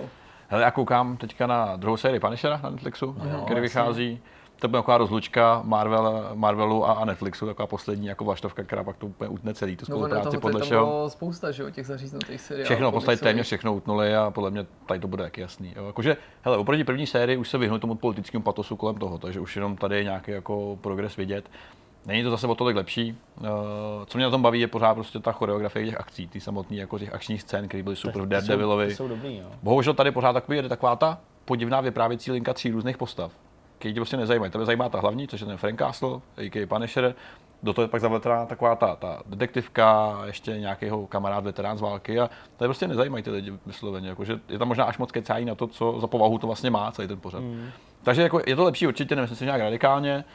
Uh, mě baví ta postava toho samotného Franka, respektive ten herec, který ho hraje Joe Bental, je prostě takový typický, jako omlácený. A já ho tak nesnášel. Hele, jeho nesnáší tolik lidí. Já ho nesnášel ve Walking Dead, úplně bych ho nejradši zabil je to fakt úplně kretén. A, no, dobrý, promiň. Ne, prostě jako mě, mě, mě, baví jako lidsky a ta role jeho, jako, jak prostě jo. vypadá, jak, jako typicky jako omlácený blbec, který tam sedí. Jo, ale jinak jako nemyslím si, že to je o něco. Petru že, blbec. že to je o něco zásadně lepší než, ten, než ta první série. Lepší to je, ale ne o moc.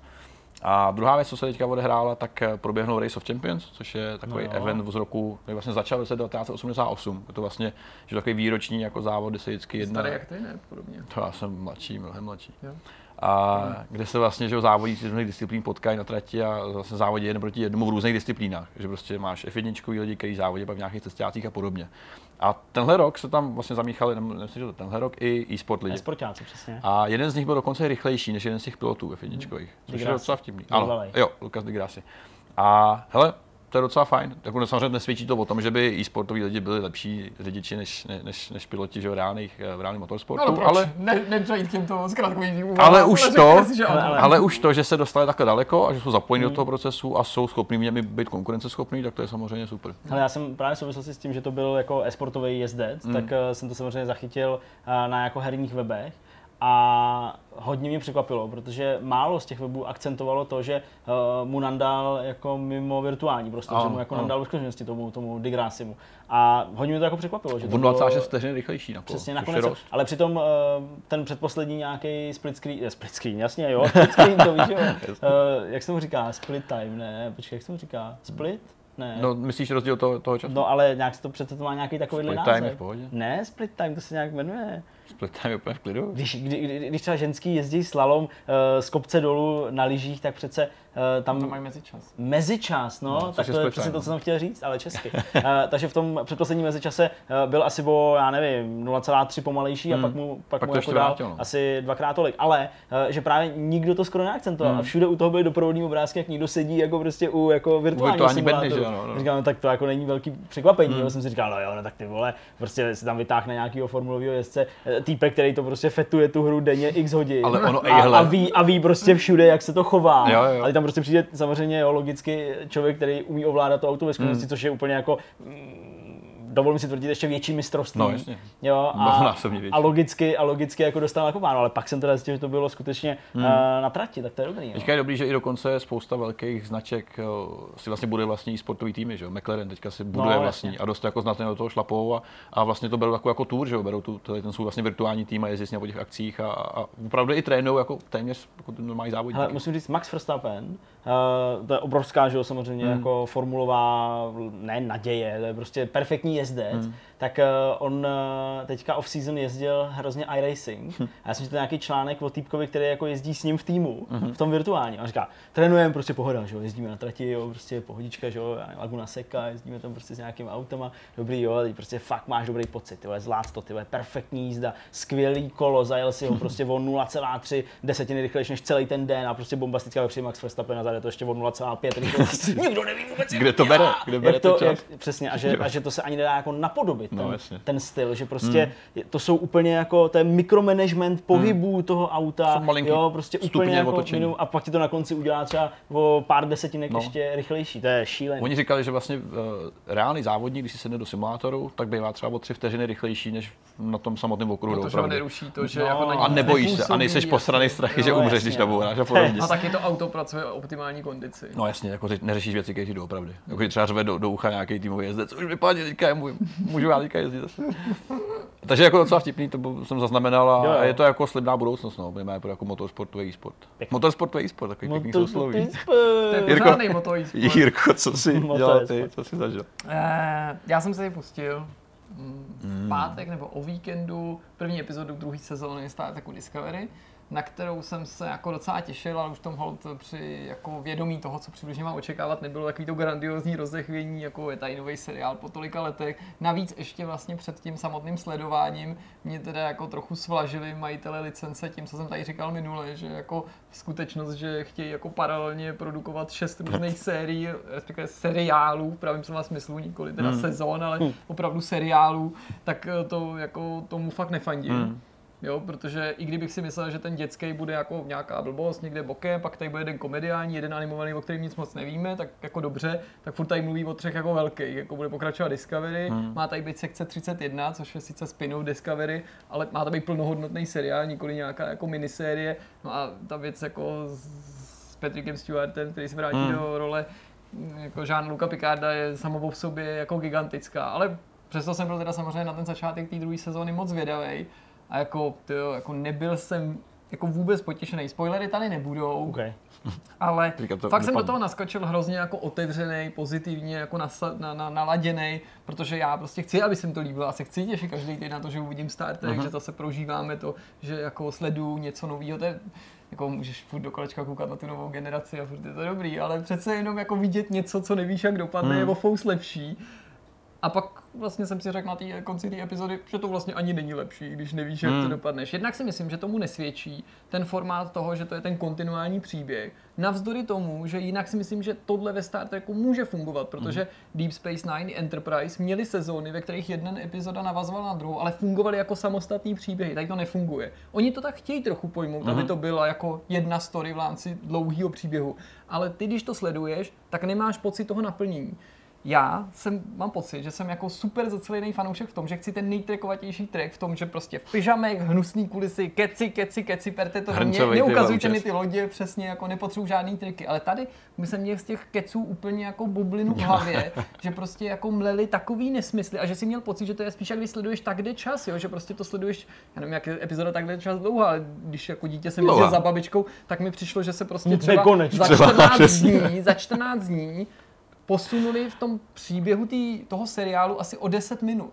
Hmm. Jo, ačkoliv stopáž byla mnohem delší, že se to furt vracelo hmm. mezi těma scénama a oni furt říkali, řešili a ty stejné věci a to se tady přesně jako děje. Do toho prostě lidi nastoupí do výtahu, jeden má rýmu, Říkám Kristýně, Ježíš Maria, doufám, že nekejkne a nebude to jako humor. No a už za chvíli je někdo celý od soplů, jo, a prostě si říkám, Fakt? jako, to je nějaká jako epizoda jedna nebo co? To jsou jako nějaký díl, Star Wars, to už bylo prostě v roce 97 trapný, nebo kdy prostě nějaký prdění, smrkání, no, kejchání, kdy to jako není, není prostě legrační. Do toho je to samozřejmě nahuštěný nejvíc cool, nejdražšíma efektama proti tomu nelze nic namítat, ale to pojetí toho seriálu je prostě strašně v té jako Abramsovské režii, hmm. ačkoliv, hmm. linii, ačkoliv on to nedělá, ačkoliv to není z té jako Kelvin timeline, je to v té jako primární prostě časový ose se to odehrává, tak to vyprávění jako z těch nových hmm. filmů, prostě to jako nešlape podle mě, není, to, není to pořád Star Trek, když zní slibně to, že samozřejmě tam objeví Enterprise, bude tam Spock, ačkoliv teď jsme ho viděli jenom jako dítě, mimochodem udělají z něj úplně neskutečného zpratka, což zase jako pokud to nějak nevysvětlí, tak to nedává vůbec smysl, mm. proč by byl takový, jaký byl. A to není o tom, že bych nebyl ochoten akceptovat něco nového, naopak, já jsem ve Star Treku rád, když jsem viděl něco jako překvapivého, co mm. bylo i třeba v kontrastu k tomu, co jsme znali o těch lidech. Třeba se objevil pan Tuvok a my jsme zjistili, že vulkánci Tuvok. můžou být taky jako černoši, nebo že vulkánci můžou být afroameričani. Tuvok, to je stejný, jak byl ten, Tuvok, Tuvok, ten, bráně, ten ty, ale ten, ten, ten, ten, ten je taky afroameričan, vidíš, tady Jaffa, mimozemšťani. Šolvakrý.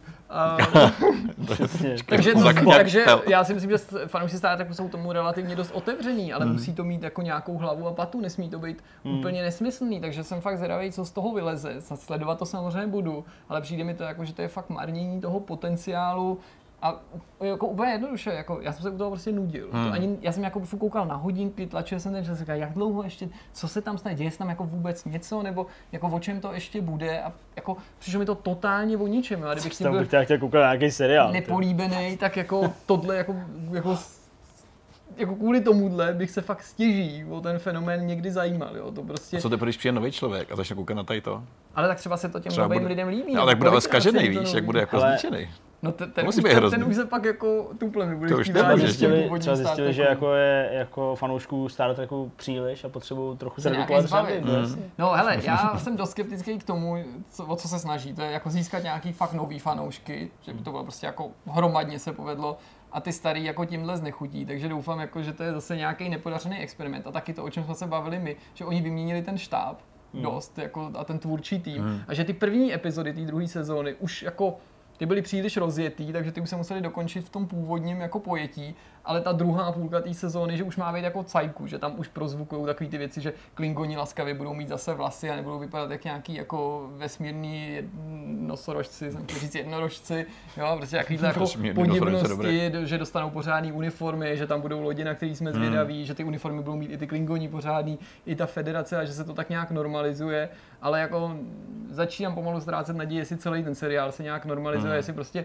nemám Discovery, nechat Discovery a nemám se teda upínat na ten Picardův starter, který se má vrátit ještě letos, hmm. což teda se mi zdá skoro jako nestihnutelný s ohledem hmm. na to, že relativně nedávno se o něm začalo mluvit, ale bylo by to super. Ale hmm. spravil jsem si chuť aspoň čtyřma epizodama mikrosérie Star Trek Short Tracks, která z té Discovery vychází a jsou to krátký, přibližně čtvrthodinkové epizody, které jako jsou vytržený z toho příběhu té Discovery a ty jsou mnohem lepší než ta samotná Discovery. Okay. Ačkoliv využívají ty kulisy a třeba někdy i ty postavy, ale ne vždycky. A třeba lepší. jako dvojka je úplně jako, jako vytržená z času a prostoru, jedinou jako postavou je tam postavou, je tam ta Tuvok. loď, Aha. která funguje jako... Tu jsem chtěl Tuvoka. Ty jsi My si spolu uděláme nějaký víkend, víkend s panem Tuvokem a hlavně si pustíme, to se můžeš Petře těšit, epizodu, ve který se pan Tuvok během nehody transportéru z jeho DNA smíchá s panem Nilixem a oni se nesnáší a vznikne z toho to jako ten humor, jako že oni se nemají rádi a teď jako se spojí v jeden a vznikne z toho pan Tuvix. I když byla ve hře i varianta, že to bude pan Nuvok. A ukáže se, že i když to má to nejlepší z obou světů, že jako chytrý a zároveň zábavný, že není taková vosina v zadku, tak nakonec je to docela hajzl, když zjistí, že ho chtějí rozdělit a z pana jako Tuvik se udělat zase pana Tuvoka, Tuvoka. a Nýlik se, že jim chybí jako jeden chlap v kuchyni a jeden na můstku. A musí být Tuvokova. A to je dost naštvaný. Okay. Tuvix, no to je ta zubní pasta. Tím si čistím zuby. Nic, no, no řekni, že by se na to nepodíval. Naše, naše uh, federální křižníky dopluli do cíle téhle cesty. To můj křižník určitě, já už se nemůžu hejbat. jsi tvůj křižník. Můj křižník mě bolí už teď. Už jsme Petrovi zakázali se hýbat, protože pokračuje naše hra, čekáme už třetí měsíc na mikrofony. Nyní to už ani DLCčko, mikrofony dorazily, ale bez těch kabelů. bez těch konektorů. No, to je prostě taková, ano, to je taková storka, kterou si necháme až úplně nakonec, až, až to dobře dopadne. Protože když o tom budeme mluvit, tak si myslím, že to sem nikdy nedorazí. No vzhledem k tomu, že už je po hmm. Eh, tady jako reálného, skutečného času, tady na planetě Zemi, eh, nikde ve vesmíru, tak eh, se s váma rozloučíme. 68. Vortex je už tam, za náma. Vy se těšte na ten další, až teda tenhle ten dokoukáte. Hmm. Pište, jak se vám to líbilo, palcujte, lajkujte i ostatní Sedíčkujte. videa. A čtěte ten web Krucinál, teď my vám ho tam dáváme každý den, tam posíláme jako jejich článků skvělých a a nebo se aspoň podívejte na epizodu Twix. A pokud, a pokud mě chcete skutečně udělat radost, pokud tak mě chcete udělat radost. můj animovaný gif na Facebook. Uh, ne, Tomáše, Tomáše samozřejmě zdravíme, ten tam posílá, co chce, ale pokud mě jako speciálně chcete udělat radost, uh, tak uh, pište komentáře na tom webu. Tak, mm.